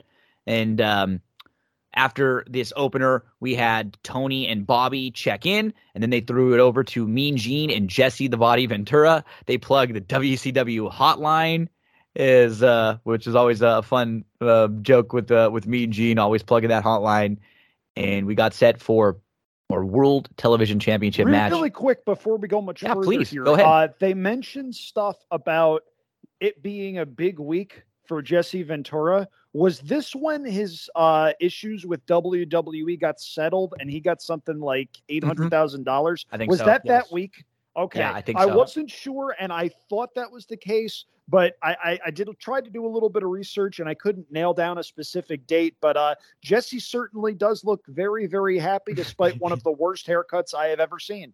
what? Yeah, I it's I, I it's kind of interesting because in addition to he had the big settlement with WWE, he's doing this show, acting like Jesse Ventura, while also being mayor of a town in Minnesota. It's uh it's quite an interesting uh little trifecta there. And then of course Jesse goes on to run and win uh governorship of Minnesota. You know, paving Just- the way for I don't know, maybe Donald Trump 20 that something years that later. one line that I'll tell you, I'll never forget that line from WrestleMania four. Man, he goes to interview Trump, and Trump's sitting there. They're at you know the Trump uh, hotel at, at Yeah. WrestleMania four, and he goes, um, "Oh, hey, Mr. Trump, uh, you know, I was thinking of running for office. If I did, can I have your support?" Said, Whatever you need, Jesse. Anything you need, I'll take care of you. It was like, oh my gosh, this is so funny. Just to flash forward where where we've been, you know, in the next thirty years from there, as uh we head over to Lord Steven Regal with Sir William versus Brian Pillman and Michael Buffer out to do the intro. As Darren mentioned, he does the intros for all of the the title matches and the the main event matches. Flying Brian comes out first, and then Lord Steven Regal with Sir William. And, and this to me was sort of a, a good example at the difference between WCW and WWF at the time in that this is a match that was 15 minutes and that ended up being a time limit draw. And it was a uh, this match had really good stuff in it. You know, Flying Brian, it was a good wrestling match in that they were telling a story. William Regal, uh, uh, Regal, obviously here, he's you know the the, the tougher. He's going to try to break you. He's going to try to you know wrap you up like a pretzel. And and Brian's going to do the opposite. He's going to be flying around, and uh, it just ends up because they're going to go 15 minutes. This in WWF would have been like a seven minute match that the heel probably wins by cheating, and that the babyface will get some of it back after the match, and then they keep setting up a feud moving forward. Here, mm-hmm. they end up having a time limit draw. There were probably spots in the middle of the match, DZ, where they end up, you know, having to kill a little time and maybe going a bit more than they should with some rest holes. But I didn't dislike this match at all. I actually read a recap or two that that was pretty disappointed in it, and I wasn't. Like I love, and I get more and more of an appreciation for Regal matches when I watch them back. And I, for some reason, I don't know if it was sort of like the way that his back was kind of hunched or whatever, but like you never look at Regal and think the guy was in that fantastic of shape. I don't know if it looked Right. like he was he was like chunky or ch- but when you look at him you're like god, this guy was was cut up. It's just something weird about the way his body is. You know, he's almost hunched over so you you look at him and you think, yeah, he's Well, kind of got he's husky or something, We're, but it's compar- we're comparing him to guys that are shooting themselves up with steroids. Like if right. you if you go to the gym and you you you take care of yourself and you just lift weights and like that that's that's what you're supposed to look like. that's that's Yeah. that's you there. It's not Yeah. it's not You all know. that extra. It's not all that extra. Yeah. Um, no, I I enjoyed the match. I I, I think I, I if someone was disappointed watching this, my guess is that they went to it expecting it to be a Flying Brian style match, and it's a Regal style match. That's a great way of putting it. That's a great way of putting it. Mhm. yeah. It's it's you know you, you have Flying Brian in a wrestling match where he's not doing all of the Flying Brian stuff for 15 minutes, and maybe somebody could watch that and be disappointed. I th- I take the opposite view. It shows me that a guy who's a high flyer ahead of his time, who's known for that style in WCW, is able to have a good match with a much more technically, uh, a more, much more technical savvy type wrestler, which is what Regal is. Is there more mat wrestling holds? Sure, and maybe there are going to be people in 2020, 2022, and even in 2005 who watch this, and that's not the style of wrestling they want to see. Still a good match the ending the, the my only problem with the match is that it's completely telegraphed. You know right away this thing is going to be a time limit draw because you hear in the background five minutes into the match. So it's like right away As soon as they start know- saying that, you know. yeah you know where this is going right away. Um that's my only problem with it. It's like the hard count on the countdown like you never hear a referee count and then all of a sudden when you hear them go three four it's like okay this guy's getting counted out. Um other than that I thought it was a fine match. I think it's around three stars. Um, but yeah, if somebody watched this and wanted to, a little bit more flying of the flying Brian, I guess I can understand it, but I enjoyed it. So I liked the match. I thought there were flaws in it. I gave it two and three quarters. Uh, Regal running out the clock as the heel champ. I understand that. And it's not like there's bad wrestling here. There's good No. chain wrestling in here. Pillman has a spot where he flips out of a razor's edge type thing and gets Yeah. a small package for two. That's a really good spot. My problem is you've got an opener that fired up the crowd and the crowd was was amped for this and the crowd just sort of dies as the match goes along to where when Pillman tries to make his comeback in the last minute or 30 seconds or whatever It feels very rushed.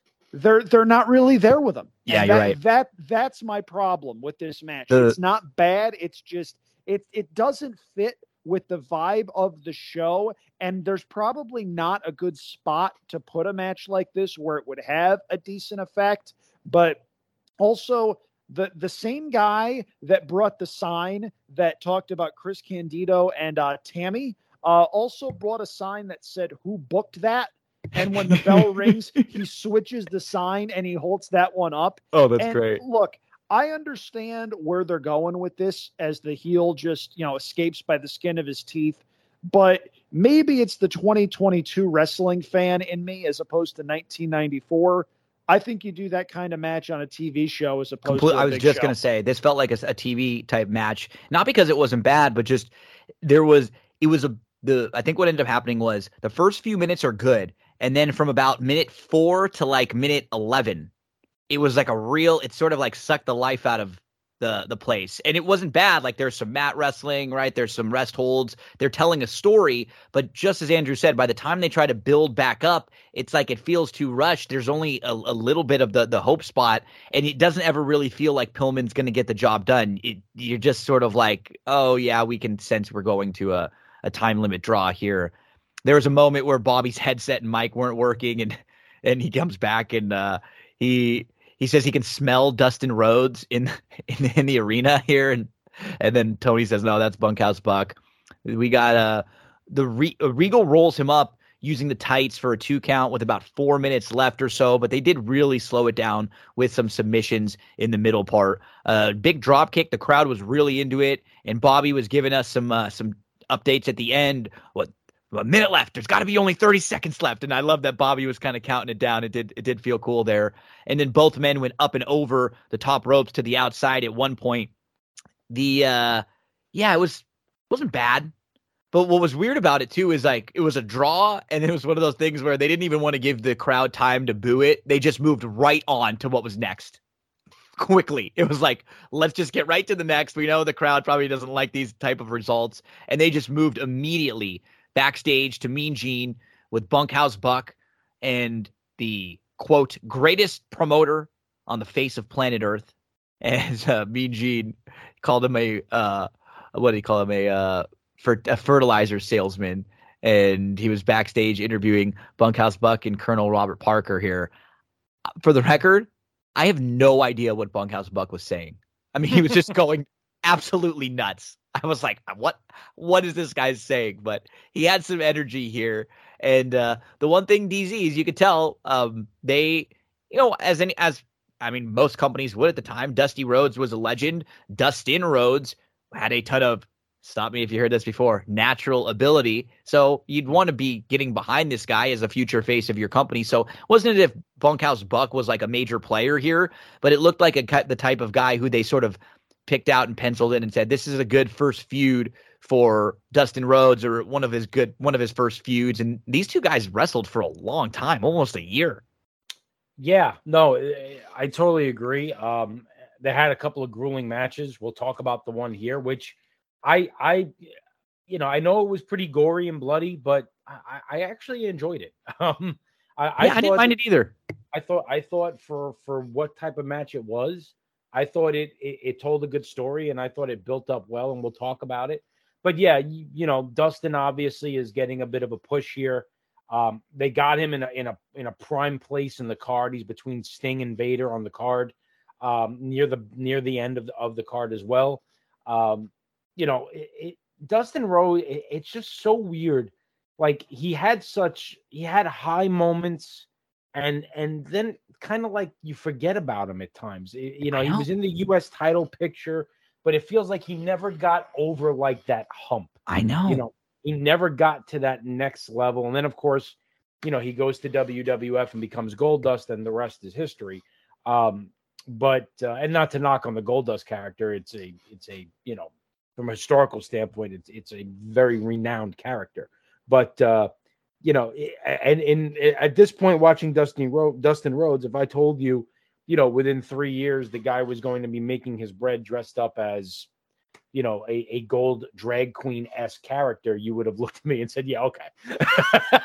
yeah, what are you um, smoking, DZ? Pass yeah, it over this way, right? What you got going on, yeah, but um, no, you're 100 percent right. Um, it, it's it's interesting. It, he's one of the more interesting arcs, uh, wrestling arcs in terms of a career, uh, from where he was, what they were doing with him, and where he ended up.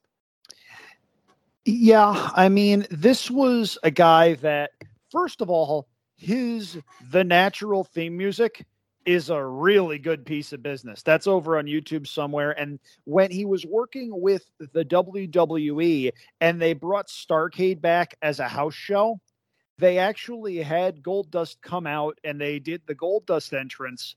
They cut the music, they brought the natural music up, and they introduced him as the natural Dustin Rhodes, and he wrestled as the natural Dustin Rhodes for a night, and people went crazy. Um, the, the fact that he is still alive is a heck of a feat. The fact that he's 53 years old and is still probably one of the top 50% of workers in AEW, what does that tell you about this guy? Like, God, he had a lot of the skills that you need in order to be a big, big star in the business. He didn't get over that hump in WCW and he his time was probably around here, but then they bring in that Hogan dude, and at that point, I think he sort of realized, okay, yep, not getting the big belt here. What's going yep. on? And then you wind up with the gold paint and the wig and Marlena and all of that stuff over in uh over in Vince's promotion. So up next, we had this awesome match. If you're if you're looking at this show and on paper you go, oh, Nasty Boys, Cactus Jack, Maxx Payne. Now, nah, okay, we'll see whatever this is. Hmm. This is an, a, just an awesome, pleasant surprise. It, this thing, first out the Nasty Boys, and immediately we get this really quick pace. It is super intense, and Foley is freaking flying around. He's just got this extra bounce in his step, and we get a split screen so we're basically getting two separate matches, but it's not so much that you're like you can't handle. It's really cool. It's really well done, and major props to WCW because this wasn't there wasn't a whole lot of this going on at the time, especially for them. This was an ECW thing. This wasn't a WCW thing, and so for WCW to be able to produce a match like this, that was was fine. I'm, I'm sure they, they missed stuff here and there, but it actually looked really, really cool. I mean, they're using pool cues here. They're fighting at like a fake setup souvenir stand. And at one point, uh, Schiavone, he grabs a T-shirt, and uh, Schiavone says, "That shirt doesn't even fit him." like, just like, which was just like a really funny line. And I was not ready to like this match as much as I did, and to get as into it as I was. Foley goes into the guardrail and flips over it. Uh, one of the coolest spots. Foley suplexes a table on when he's on the on the aisleway. They're fighting in the uh, in the entrance, and they're up on the elevated ramp that WCW would have. And Foley gets one of their tables, and he has it, and he like swings it back over his head, and and slams it on top of Sags. It was so cool. I had never seen anybody do that before. I I absolutely loved it, and um, it it was really really fun. Foley at the end gets hit with this shovel, like and shovel out of nowhere, right in the like just smacked with a shovel, and then at the end he gets pelted in the face with a shovel. The crowd is absolutely loving this at the end. They don't even know what they're seeing, and Bobby's going nuts too, and Tony like they're they're both just it's one of those cool moments when a match does sort of just steal the show that you're not expecting and you can feel everybody just like genuinely getting into it and I, I really enjoyed this DZ at the end. You know, Sags hits Foley in the face with the shovel for the win. It this for for what was going on at the time. You can. This, I thought this was like a four star match. Not even joking. Like it's. No, the, I agree. Like the in ring quality. It's not it's not what you would think when you think of a four star match, but it's yep. so different. It's so unique. The crowd loves it. It does everything you want a wrestling match to do. Yep. No, I I totally agree. And you, you tell Foley you're going to get eight minutes in this type of match, and you're going to get a thousand miles an hour from eight minutes, and that's what you get. Um, no, it's it's an awesome match. I mean, you mentioned some of the really cool spots. Um, you know, you get it, you get the table spot. Um, you know, the pile driver through the table um, the shovel that seemingly is just like you just appears bang. Um, I, I mean, yeah, it's it's just it's brutal, it's ruthless, and it's entertaining from start to finish. I was uh, watching this back, uh, I forgot how good this was, and you know, Foley's got a got a bunch of matches like this in WCW, and we've watched a couple of them that are that are this style where it's mm-hmm. like, man, that was good. Yeah, uh, Sting, and, Vader. Yep, yep. The Sting one, absolutely. Uh, I mean, this and this is another one, uh, highly entertaining. Um, you hit all the high notes, uh, but Andrew, yeah, this, this is one of the highlights of the night. I think. Uh, I think it's the highlight of the night, and I'm grading it at four and a quarter, dinging it just a little bit because the unprotected shots to the head are a little tough to watch in hindsight, knowing what we know now about concussions and the way the brain works, which honestly, in 1994, we knew a little. We didn't know a ton. But this match is it's balls to the wall, it's chaotic, it's high energy. If you can find me a better Nasty Boys match, I'll happily view it because I think it's this one and then nothing is close. Uh, you get Maxx Payne putting Brian Knobbs through a souvenir table, and Bobby Heenan just loses his mind. They're sick. They're nuts. And then you get. I love when I he uses the word nuts. Yeah. Yep. And then nuts. I I don't know if it's Heenan or Schiavone that says this, but Cactus Jack does that sweet spot where he suplexes the table into Yep. Sags, and one of them says, Cactus Jack has the table and he's not playing cards. that that that popped me pretty good. Uh, you guys mentioned the pile driver. The, the the thing at the end with Sags and Foley and the table, the table totally gives out. That Yeah. was supposed to be a pile driver, and instead the two guys just sort of tumble through it. Um, it, it looks more like a pedigree than a pile driver, if we're being honest. It does. But then you get the ending of the match where Foley takes that unprotected shot to the head with a freaking shovel. Like, what is going on? What? Whose idea? Well, we know whose idea. I know whose idea it was. yep. Um, I, it's it's the person that I will be seeing in a couple of days in Sacramento. I'll see if I can ask him. But uh, no, this was a really really good match that was years ahead of its time, and WCW did what they could with it, despite the fact that again. It's 1994. Nobody knows how to shoot or produce something like this where everybody's walking around the building and they're just throwing bombs at one another. Midway through the match, we did get that split screen and that wound up working and it worked so well that WCW would wind up using that for other multi-way matches where everybody went everywhere and that wound up being probably the first time we saw it. Really really fun stuff and if you haven't seen it, you absolutely should. Yeah, go go take a look. As we head backstage, Jesse the Body interviews Johnny B. Bad, who says he's going to challenge the winner of the U.S. title match. He says he's the greatest wrestler of all time. Okay.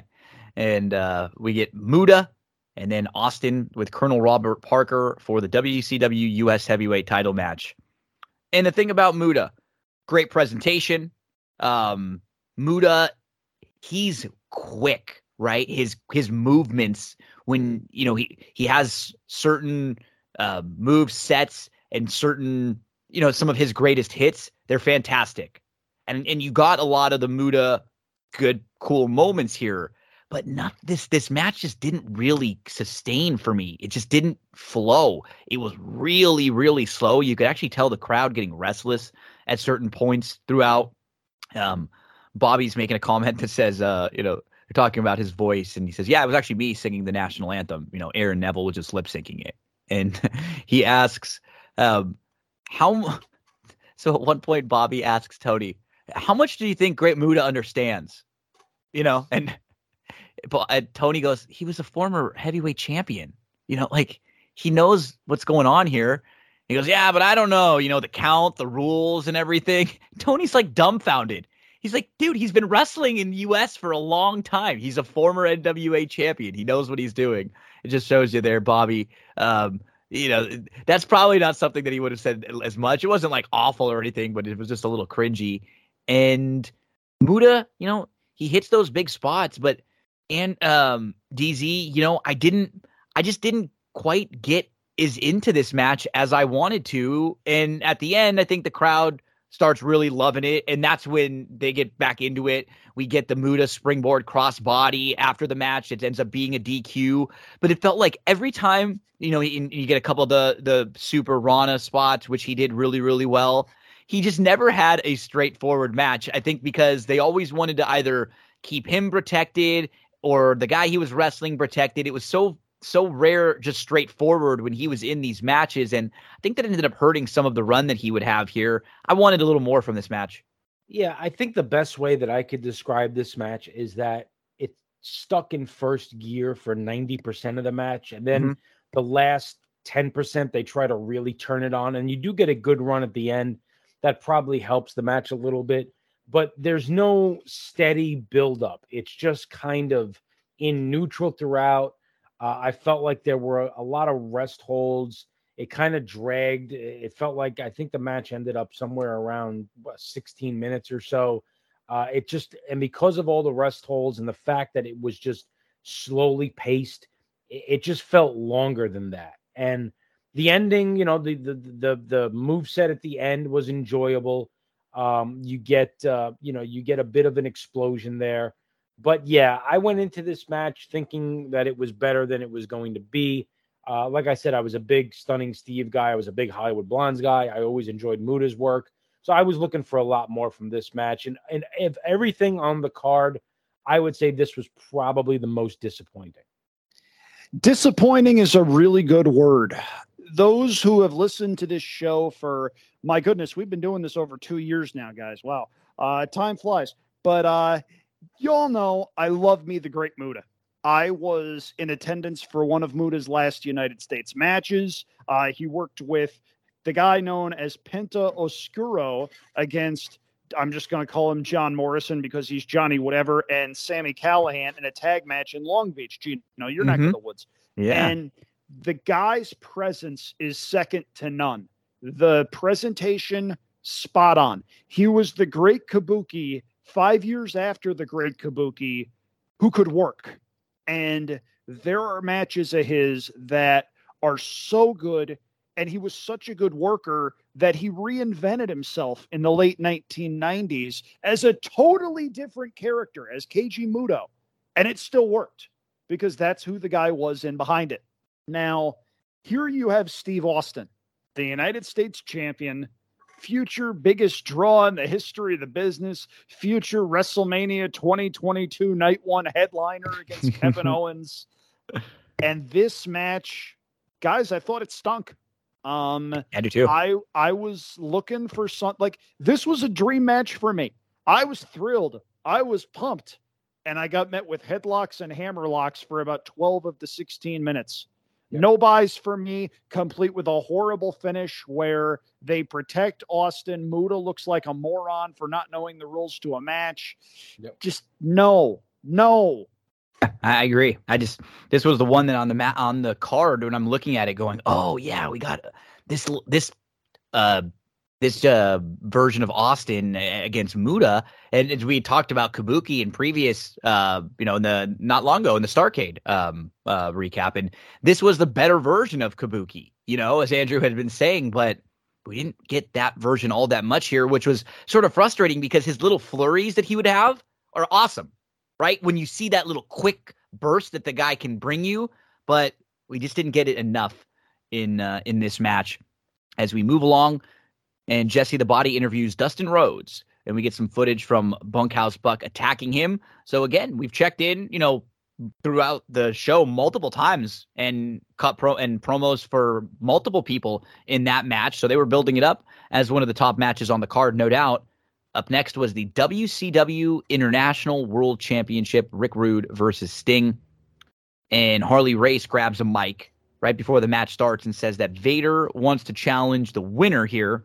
So Vader will uh, will be taking on the winner of this match. We're going to see Vader a little bit later on the card. It was a fast start for Sting. He goes right after Rude, and man, this crowd loves Sting. Man called Sting, man called Sting. They were into him early um, all Sting early on.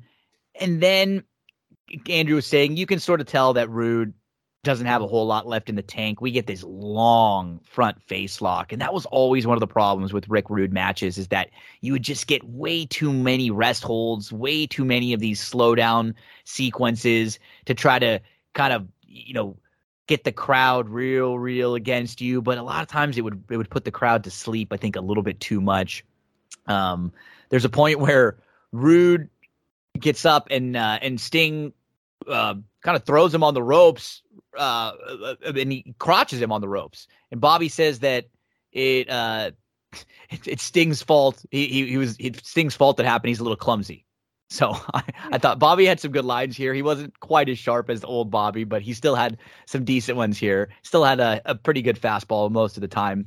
Rude starts really working on Sting's back, you know, elbows. He does a, a su- he hits a suplex, work camel clutch here, and then he he's really selling to the crowd. And again, he hits the he locks in the ca- uh, camel crutch, but Sting's able to reverse it here. The uh, we get a sleeper, and then Sting's back up. We we're always going to get the spot in a Rick Rude match where his butt's out. You're always going to get one of those. You got a lot of those in the early Shawn Michaels matches too, Yep, where you're going to see some uh, some uh, some nice butt cheeks there, and then Sting just this is like a weird landing on a back body drop for Rude. You could just tell like he just was a little bit off. I think he was he was hurting here, and then there was just the end of this match Oh my gosh. I I, I can't rec- was this Papa Shango Sid at WrestleMania 8? I I can't ever re- recall a match that had a worse finishing spot like from the timing. You Uh, see, they- Gino, we can only say this now because Harley Race is dead. If Harley Race was alive and we said this, he would summarily come to all of our apartments one at a time and kill us. Yeah. And I mean, they were, it wasn't like they missed this spot by a few seconds. They were like minutes off with what was supposed to happen. And, and it was so convoluted at the end because you can tell that these guys aren't ready for their finish. Here comes Harley Race. Here comes Vader. They're supposed to be, you know, more heels, so they're not going to help Sting.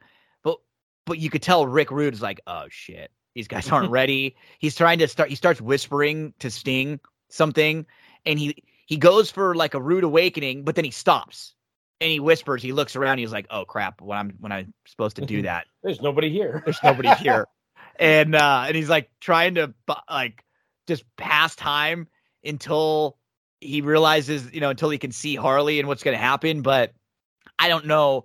I, th- the match wasn't going to be a great one before because physically Rude doesn't have a whole lot left, and so this the ending DZ just really hurt it from from you know uh, being way way off. Positives though, man, I you forget about how over Sting was. This crowd really really loves Sting. Rude still got the heel heat going, but he just physically doesn't have a whole lot left, and uh, unfortunately, that the spot at the end was just way off. Yeah, the I mean, I went into this match tempering my expectations because I knew it was near the end, or actually was the end for Rude in the U.S. Um, and then in, when the match started, I actually kind of got very excited because they started a thousand miles an hour. It was really Rude- good pace. Rude takes like a couple of big bumps and does a big flip over the top, and I was like, oh, all right, maybe you know. But then as the match goes on, Rude Rude wears down pretty quickly, which you know you have to expect because he's he's got a, a back problem, and um, in his in, in in his next match when he goes over to Japan, he actually catches the back on a on a corner of a I don't know if it was a table or or if it was the uh, it might have been the the the ring walkway coming up where it, it digs into his back, and that's pretty much the end of him um, in terms of his wrestling career as as a as an in ring worker. But yeah, you you touched on all the the crazy stuff. The other thing that that I that I watched and I really laughed is that um, Nick Patrick literally watches Harley race I know. come up with the chair, Yep. hits Rude Yeah. with the chair. Like Nick Patrick's got his, he's staring right at it, You know. right at it. And as soon as Sting gets in the cover, he just pops up. Boom. One, two, three. so these just four like, guys oh are all my god. it's like they're just it's you're live your timing's off the people miss their spots and you just got to sit there he did such a poor job of at least pretending like he didn't see it he's just looking right at it Like you gotta like you know just be like okay they're not ready. I'm just gonna go back down and just lay here. And when he gets hit with the chair, have like Sting come and like shake him and wake him up at least and get the three count instead of just staring there and watching the entire thing happen. Um, yeah, it's it's a messy finish for sure. Uh, a very tough end for what is Rude's last match in the U.S. But man, nobody seems to care when that three count gets hit. The place explodes because Sting at this point is probably, uh, well, he definitely is one of the most over wrestlers, regardless of company or territory. For a guy that could only do two things, Sting was pretty good because you know Stinger judging by his theme and, song. uh, yeah. No, no, no, no, no. Oh. Judging by his theme song, he does Oh. this. He, He does, does that. that. Yeah. yeah. Yes. That's some of the some of the lyrics in early to mid '90s WCW theme songs are uh, special. Let, us just throw it that way. Special. Steinerized is another favorite too. But uh, anyway, this is still a three star match despite the horrible finish. They start out at 100 miles an hour with Harley taking not the the- not the simplest bump over the top rope on a sting charge and then rude takes that big bump and goes flying before the robe even comes off. I mean have the decency to let him cut the what i'd like to have right now promo stinger. Come on! Um how is sting still wrestling I Can we don't can we just like how not even and- still wrestling, like falling off of like crowds into tables. Cross bodies off the. Uh, Yeah. I, I, I know this is supposed to be a retro look back, but no, please. just ste- seeing Sting still work at 60 some odd years of age, look reasonably okay, and feel comfortable jumping off of really high things. I, I, I I don't know where the fountain of youth is, but I think if anyone knows, he'll be able to point us in a direction. My God.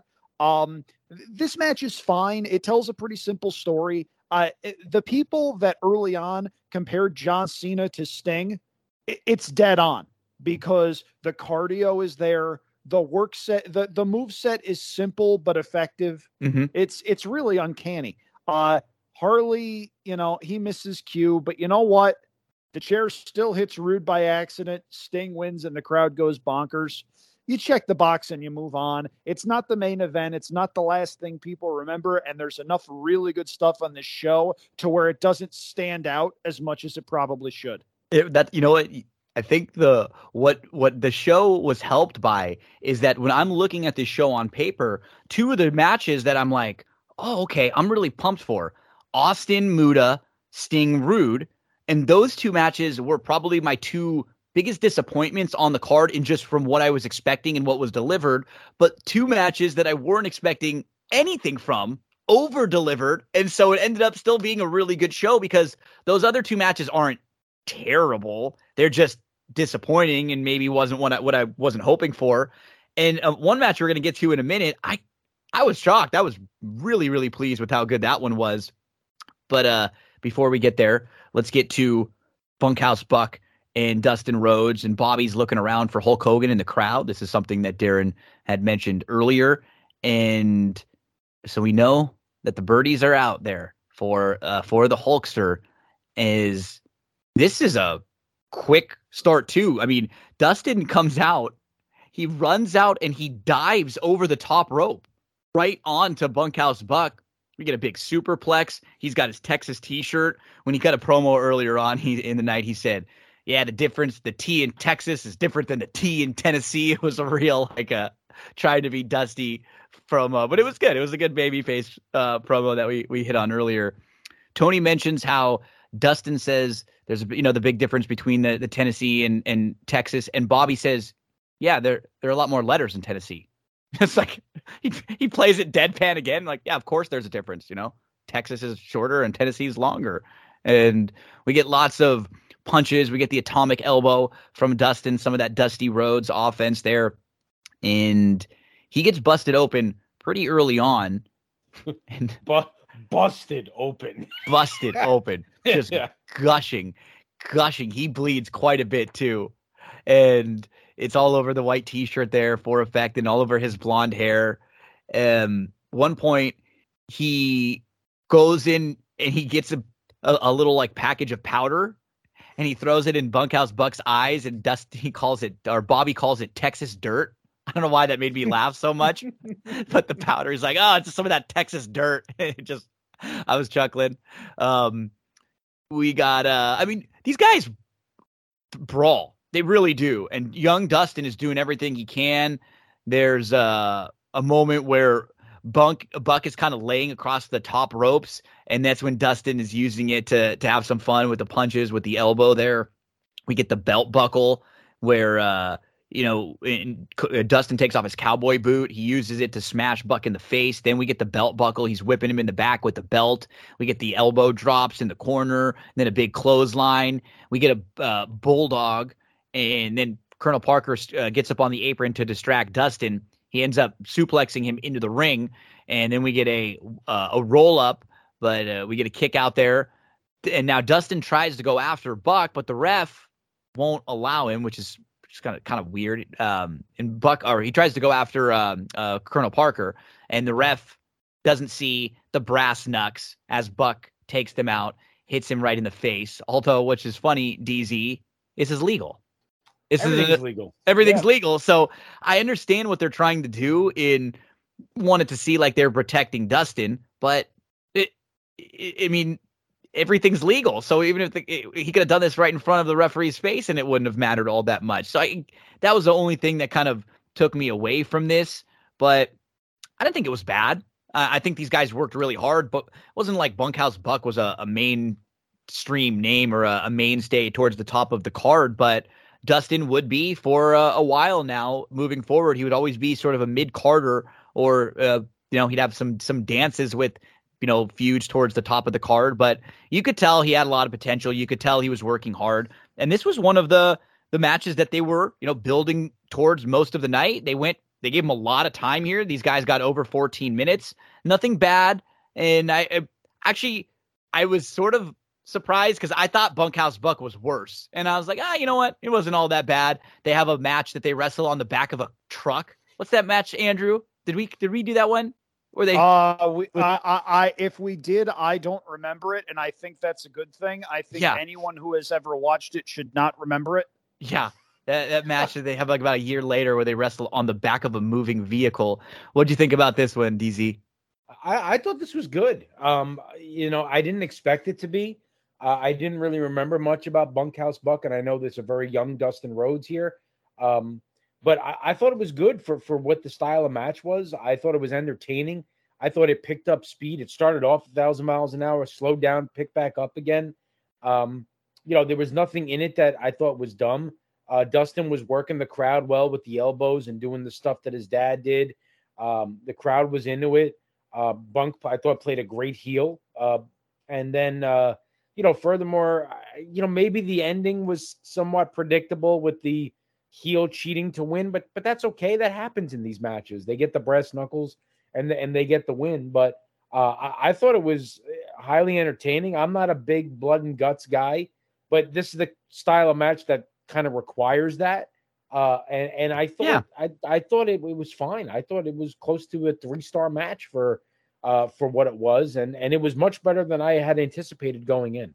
It's Andrew. I think it's all about expectations, right? When we talk about a show like this, these are some of the matches that you may not have come in expecting a whole lot from, and then you get pleasantly surprised when they when they deliver. Yeah, I have this as a three star match as well. Uh, I strive to love anything as much as Bobby Heenan loves saying Bucksnort, Tennessee. Uh, you could tell he was really enjoying that. Um, I, I liked the uh, more letters in Tennessee joke because I got to tell you, if there are any Texas Longhorn or Tennessee Volunteer fans out there, you're going to be bringing torches to my door. It's the same shade of orange. Stop acting like it isn't.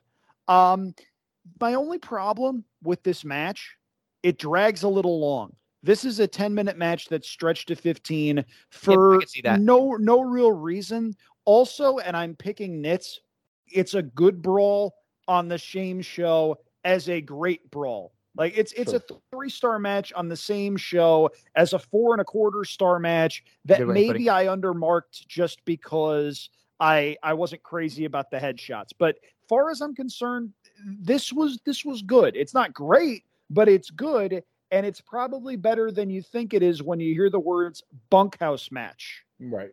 So so we go backstage, and this actually reminded me a little bit of Starcade One that we that we talked about not that long ago, where Jesse's trying to talk with Rick Rude, and he's you know he's freaking out, but he's just bleeding from the nose. You know, he just yeah. got blood just like all over his face, and he's furious and he's screaming like crazy. And I didn't want them to come out there, and they ruined it. What is this? And I just, it reminded me a little bit of that vibe from Starcade One, where they're just in the back and like, oh, who's that? Just dead right there. The guy just eh, Moscow's cutting a promo, and right next to him is tag team. He's just laying, just out cold, just bleeding, and you're just just covered in red, like dried crimson. I just, I sort of got that vibe here, bitch. Can somebody get somebody a band aid back there or something? Somebody, somebody needs to check on that I guy. Know, I think that guy's not doing well. You know, it just it was uh that should funny. be somebody should turn that into a meme. I, I swear. Just that guy sitting there. Just everything is okay, right? Nothing to see here. Like that meme, he's just out. That was that How was, was your Saturday night. exactly. exactly. Oh, so uh that was right before we got the Vader versus the boss match and you know what? this was another one on the show that impressed me and that I wasn't expecting all that much. I was going, ah, okay, big boss man at this point. But I think we forget Big Boss Man, whether or not you love the character, he did actually have a lot of years left of working where he would come back to the WWF. He would be that evil hired hitman type guy for Vince McMahon and for the corporation. And, and then he would serve up Al Snow's dog on a silver platter. he serve. He was a part of the dog match and then the hanging. So a couple real controversial, uh, controversial parts. The stuff with Big Show and his dad too, but all of that, some cringy stuff. But the guy still had years of being in the type of shape where he could go. This match was pretty fun. I actually liked it. I thought these two big men work their butts off here. You've got the big boss man who's in his police uniform, but not the baby blue. You know, he's uh we got the the navy blue here for him. And he goes to meet Vader at the entrance right away. It's all big boss man early on, the boss. And, you know, with these big men, you're gonna get up, you know, some awkward spots here or there, but we get Vader leaping over the top rope, which was like, what? Are you kidding me? There's this super awkward looking like back body drop that sends the boss outside, and we get uh, a couple suplexes. We get this uh, the box the boss goes back over the top into the ring. He has, he hits a back suplex. There's one point where he just sort of just throws Vader on his side, but that's kind of what I want from big guys. It's not supposed to look pretty and overly choreographed and overly smooth because these guys aren't supposed to be flying through the air and, and hanging. Um, Vader gets busted open like he always does, and we get a big clothesline. nasty looking thing. It looked like his eye was about to pop out of his head too. I know it was gross, Yeah. really kind of gross looking. So he goes up top, and then the boss hits this like first he slams him, then he hits like a like a DDT off the middle rope, which was which was pretty cool. And then boss just goes up top. He just he's like throwing his body at Vader. It's like an awkward looking cross body, just trying to get any sort of advantage. And all of a sudden, Vader catches him Wild in a spot. Yeah. power slam. yeah, it was a six spot. Wow. Yeah. These two guys were going at it. If you're doing the uh, big guy that can move shot tracker, how many? Everybody drink. At least three or four throughout this match, huh, Andrew? I thought uh, I thought they had some fun spots. I forgot that the you know the boss man still had this this kind of oomph in him at this time period in WCW because he had a lot of pretty bad gimmicks and kind of bad character changes in WCW. But the crowd starts loving this, and you know what? I think both of the announcers start getting into it a little bit too. With these big guys are going at it. Vader with uh, the Vader bomb, but that's not enough. The boss kicks out. Then he hits the moonsault for the win. They go. Uh, so the only thing I thought about it was weird is that you know after the match, it looks like Vader and Harley Race are about to lay like really lay the wood to to bo- the boss and double team him even more. They've got the handcuffs, but he flips it around, and the boss actually takes out the nightstick. He starts to attack shit out of Harley Race. he's just nailing Harley Race, and it's almost like a like a heel turn for him here, where Bockwinkel takes him in the back and he tells him, "Hey, I'm taking your nightstick, I'm taking your handcuffs. You're not supposed to do that. You're supposed to be a like a, a model of uh to the public as a as a police officer." He says, "I'm stealing your name. You're not even allowed to be called the boss man anymore or the boss." So DZ, this was the, the end of it was a little bit goofy, but this was another one of those pleasant surprises on the night. These guys, they didn't overstay their welcome. This wasn't, this was a nine minute match, and kind of like what Andrew was hitting on on the last one, it wasn't a nine minute match, match in a 15 minute match. You know, it was a, a solid nine minutes where these guys worked pretty hard. Yeah, I, I thought uh I, I thought it was a good match. I really did. I, I thought uh for you know this might have been one of my favorite boss man matches of all time, honestly. Yeah, yeah, yeah, my, I think my favorite boss man match of all time is probably SummerSlam '91 against the Mountie. Yep. He's got the good one with Mr. Perfect, too. The going Wait- with Perfect is good. Yeah, yeah. Uh, but no, this is fun. Listen, I was a big Vader guy in WCW. I loved Vader. I loved when he came out with that giant helmet thing on. It was it was an awesome sight. Um, but yeah, I I really enjoyed it. Uh, it, it another match that going back and watching it, I said to myself, wow, this this was this was pretty damn good. Um, the interesting thing, so um, WWF was threatening to sue WCW because uh, intellectual property theft in regards to Big Boss Man and the Boss.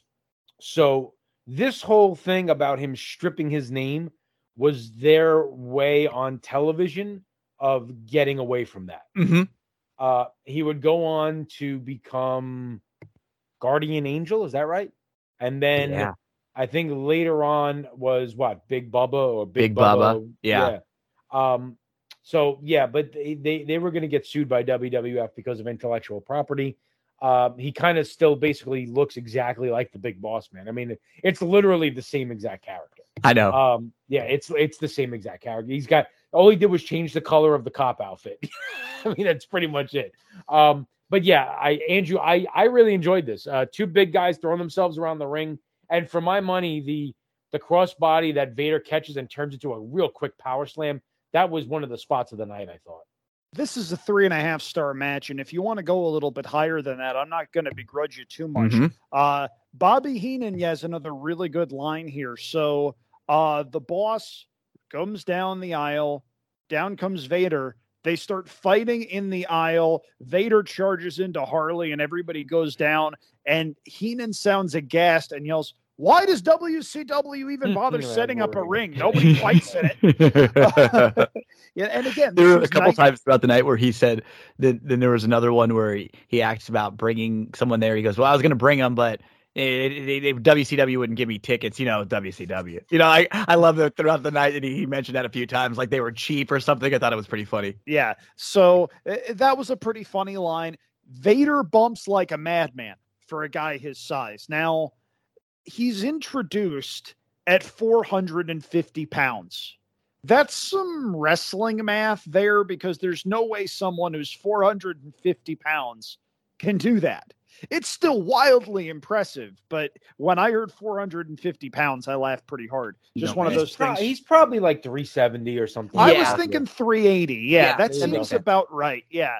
Um, Boss gets a back suplex that looks really cool. He gets a flying tackle. Uh, he dumps Vader off the top, and then he gets this DDT thing. Like Yeah. I think it was supposed to be a tornado DDT, sort of like Lucha Boss Man. Who knew we needed that? But uh, he gets a body press for two, and then Darren hit it. That power slams a thing of beauty. Vader does the second rope splash. Boss kicks out of that, but then we get Lucha Vader doing the moonsault. Uh, the human body's not supposed to be able to do that. It just isn't. Uh, this was a lot of fun. It was a case where, as far as time goes, less was more. There were 10 minute matches on this show that didn't overstay their welcome. And there were a couple of 15 minute matches that could have been a lot shorter and probably been a lot better. It's a three and a half star match. Vader looks fantastic. It might be the best one on one match of Boss's career. It's more good stuff. Really really love this um yeah as mean gene plugs the hotline one more time before the main event we go backstage with jesse and then that's when we see nick bockwinkel talking about how he took the nightstick the handcuffs and the name away from the boss. So we get the world heavyweight championship match Ric flair versus ricky the dragon steamboat and these guys were both baby faces at the time. So that's that's what's always unique about uh you know this time period with flair too is early Flair was a baby face.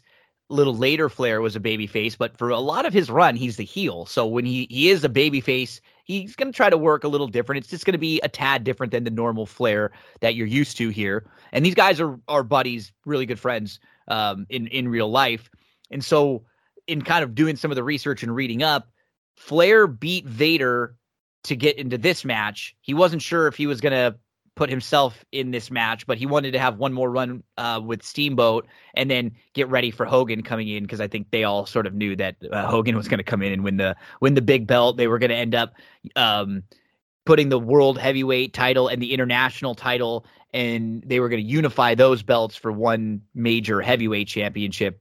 And so that's what we're going to get now in the coming months following this. But what we get first is a damn fine match between Ric Flair and Ricky the Dragon Steamboat. Big long intro from Michael Buffer. And we, yeah, he goes through everyone in involved. Uh, we got just a big fight feel. Really, really good stuff. We see uh, Ric Flair's wife in the crowd and uh, Who looks uh, ecstatic to be there, by the way. Beth Flair, right? Oh my gosh, I know. get me out of here, Mista. Get me out of here. And she she she, she says, uh, uh, Bobby, which I thought was kind of cool, as Ric Flair walks down, says that Ric Flair is Babe Ruth. He is Red Grange, Kareem Abdul-Jabbar, Wayne Gretzky, and Jack Nicklaus, uh, all rolled into one. And oh yeah, who Hugh Hefner too. Um, but I just thought it was so fascinating, Darren, to kind of think about where we were in in sports because at that time period those were all the greatest of all time or like the guys that were thought to be the greatest in their in their sport. And Yeah. i was just thinking about that was funny because michael jordan was just coming up right? Yeah, like he was he, he wasn't michael jordan then so nobody would have said michael jordan is the greatest player of all time. It was kareem who had you know who was thought of as probably the greatest player of all time and you know wayne gretzky and he mentioned red grange and babe ruth so it is fascinating to see how if if just corey graves were to say that same thing nowadays he'd mention different people using the same kind of reference sure, sure, absolutely, yeah. Um, one thing I noticed: this crowd is not very big on Ricky Steamboat. You hear you hear No. boos out there on. No, you're uh, right. Steamboat, yeah, which I found to be interesting. Um, look, it is a it is a typical Flair Steamboat match. It's over a half hour long. You're going in expecting it to be a solid wrestling match with a lot of holds, a lot of mat wrestling. You know, this is not going to be your high flying uh, thousand mile an hour match. This is an old school NWA style wrestling match. If that's not your thing because you are a modern day wrestling fan, so be it. But the Flair Steamboat matches back in the day were always a thing of beauty. Uh, is it their greatest match that they ever ha- had at all time? Uh, probably not. I think um, the one at the uh, the uh, the one in Chicago five years earlier, then might have been it. There was another one before that that was damn good as well. Um, but this match is is good. It's probably a four star match. If you want to go four and a quarter, it's fine. You want to go three and three quarters, fine. But I, I thought I thought it's an excellent match. I think it checks all the boxes. Look, you you need to go into this match knowing what it's going to be, and and it, and, it, and if you do that, it gives you what you expect it to be. Um, you know the, the the figure four stuff you get both ways, the chops, the back and forth. Um, but yeah, I mean, you put these two in the ring, and uh, you know it's just not going to be a bad match. Now, the finish they could have done better. Um, it's confusing. They raise Flair's hand, even Totally though agree. that's I, I hate when they even do stuff like this where the crowd doesn't know. You want to get the moment where the crowd reacts either Yeah. positively or negatively, and the crowd Yeah. doesn't know what to do here. And by the way, um, here is a difference with WWF and WCW that's going to be pro WWF. And here's the difference between having the Fink and having Michael Buffer. If this were to happen in WWF, this exact same finish, Fink gets on the mic, the crowd gets quiet, and he says, Ladies and gentlemen, due to the fact that both wrestlers had both shoulders on the mat exactly. the referee counted three. This match is a double pinfall and has been declared a draw. Still your heavyweight champion, Ric Flair. That's not what happens. They're raising they- Flair's hand like he won the match. Exactly. And, that's a problem. And that's why Right. Ricky Steamboat would be pissed off too. He's like, What do you mean he won? Give me more. Tell the crowd. Right. Uh, which and that comes after the fact where they were doing a good job, where they get on camera, uh, Patrick telling uh, Bockwinkel, "No, I counted both. They both had their shoulders on the mat. I had to count three on both of them. Neither of them had control of the pin.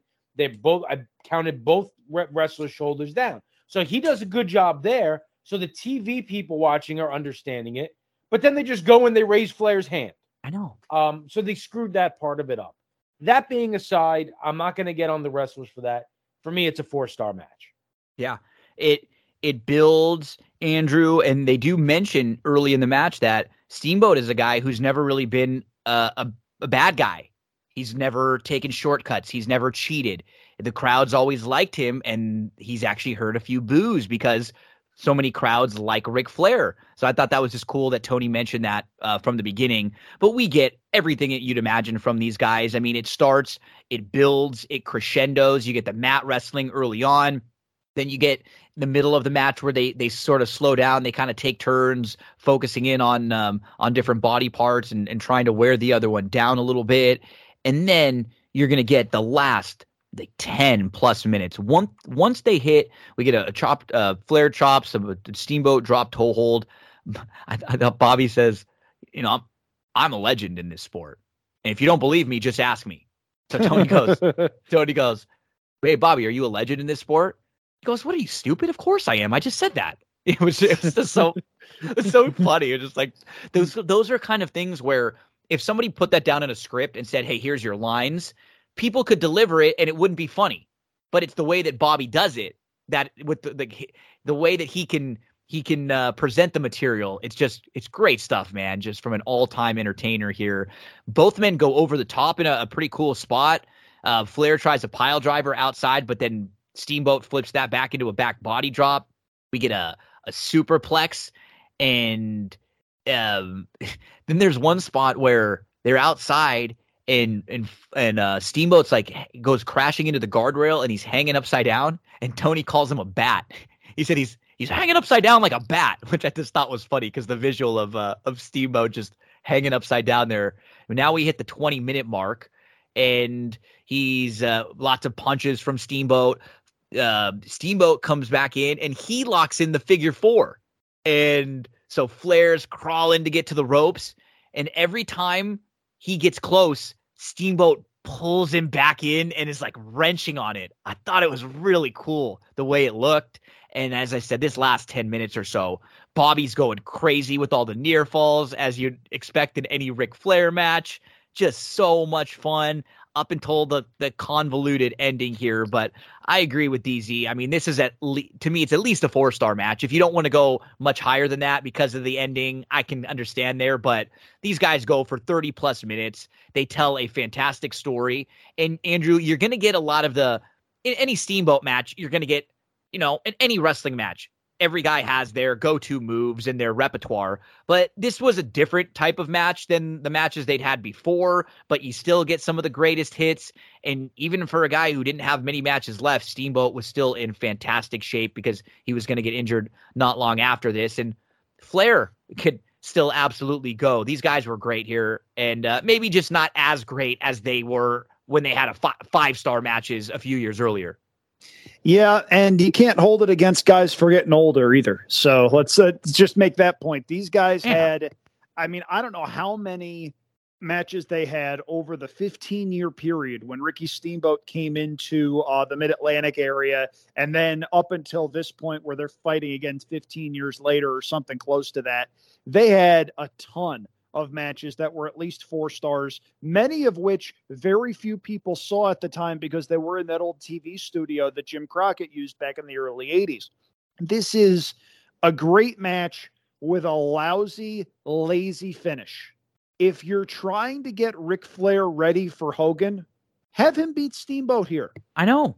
Is is the is Steamboat going to be hurt by a loss no. to the world champion after a long match? Absolutely not. No. I I understand Steamboat was never going over here, and Flair probably didn't want to feel like he was burying the guy. But at the same time, it's clear they are building to what is up to that point the biggest money match in the history of WCW, which is Ric Flair against Hulk Hogan. By that logic, Flair's got to go over here, and he doesn't. It, it, just one of those things you look back on, and you look back at the ways Ric Flair was booked both right before and in the years after Hulk Hogan comes in, and it just doesn't make a whole lot of sense. This is a great match. If you haven't seen it before, much like the rest of this pay per view, it is Good absolutely show. worth checking out. It is. I have it as a four star match. It, the only negative is the way that it ended. It left me shaking my head, and it ended this pay per view on a note sour enough to where I wouldn't be surprised if that's a reason we don't remember it as fondly as we should. Yeah, you're right. Because it is a really good show, top to bottom. It's about two hours and 50 minutes, so not even three hours, and it doesn't drag at all. It's a quick watch. Does it, you know, there were maybe two matches on the show that you could have cut three or four minutes out of. That's about it. And even the the matches that are that we talked about in in sort of like a negative sense, in a vacuum, those are not bad wrestling matches. Those are just matches that we wanted a little bit more from because the performers in those matches were some all-time great performers. And for whatever reason the chemistry or the the health of Rude you know, towards the end or whatever was going on in the Muta Austin match that was just maybe a, tad just off, but those th- those couple of matches I I think this is my favorite boss man match ever in in that in that match with Vader. I think that's my favorite Nasty Boys match ever both of those matches are really, really good. The Bunkhouse Buck uh, Rhodes match is one that, I mean, my favorite Bunkhouse Buck match. I guess we could say that. I don't have like a list. I don't have a list of like my uh, top ten Bunkhouse Buck matches, but I'm, I'm, I'm surprised you don't. I was gonna say, yeah, we you know we do we do a lot here. We dive in on that's what G said, but yeah, this was the ending wonky. The crowd was loud, lots of cheers, but some boos as you would get like any sort of dusty finish is going to get some boos. And that was one of the problems is that you're coming off of Dusty and some of the problems that people had with the booking of Dusty was everything was just a little too wonky. You know, there was always a, a bit too convoluted. It couldn't just be straightforward. And this was, as Andrew was saying, you're you're building up Flair for Hogan in one of these matches that's going to be an all-time match that they never really did in WWF and you're going to put Hogan over. So have Flair look really strong along the way, not have to do this. And then he ends up winning the title on like a WCW Saturday night.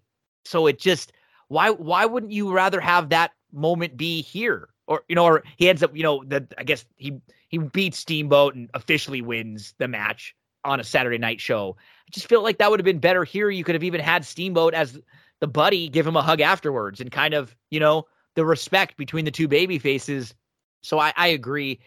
A little bit of a wonky ending for what was a great show. But eh, uh, Darren, you hit on it.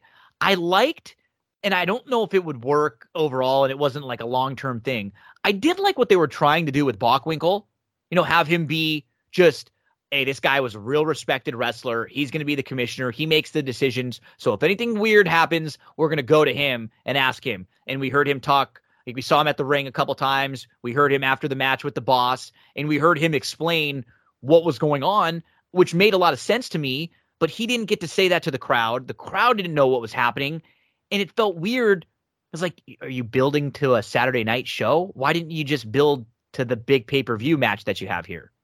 Yeah, um, it, it's it's kind of the difference between WWF and WCW at the time. Mm-hmm. Um, they they touch on the Vader stuff and they touch on the Hogan stuff, but there's no real connection. It's just another great Flair Steamboat match. It's more about that than where the story's going or what's coming next.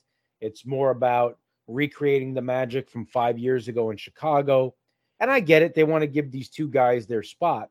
But at the same time, you also have to tell the story and pave the way for what is going to happen next. And they did not do that here.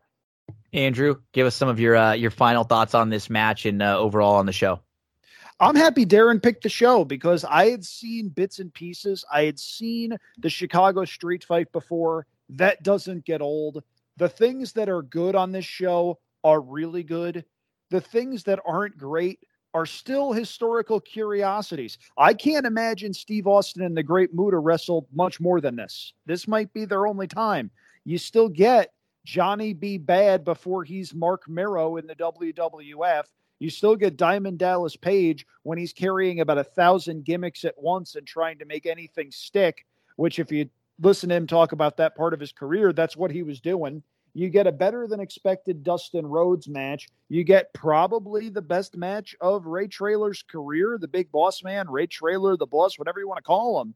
Uh, this is a darn good show. WCW, when they were right, was capable of putting on some really strong shows, and this is one of the best ones they did. Thanks as always to uh, Andrew and to Darren. I think before the the uh, the recording, I gave credit to Andrew, but it was DZ's pick actually. And uh, we'll uh, Andrew will be picking the next old wrestling rewatch that'll come to you in a couple weeks from now. Now, if you're looking for NBA, baseball, NFL schedule, just kind of quick reaction, and then Sunday racing from Louisiana Downs, and even some uh, Monday racing from Louisiana. We'll also give you some Sunday racing from Santa Anita. All of that on the next episode of That's What G Said. That's going to be released on Friday, so make sure to pay attention for that. Hope everyone has a fantastic weekend, and uh, we'll be back again with you very soon here in the next uh, 24 hours or so with a ton more content. Joey, buddy, let's hear that song.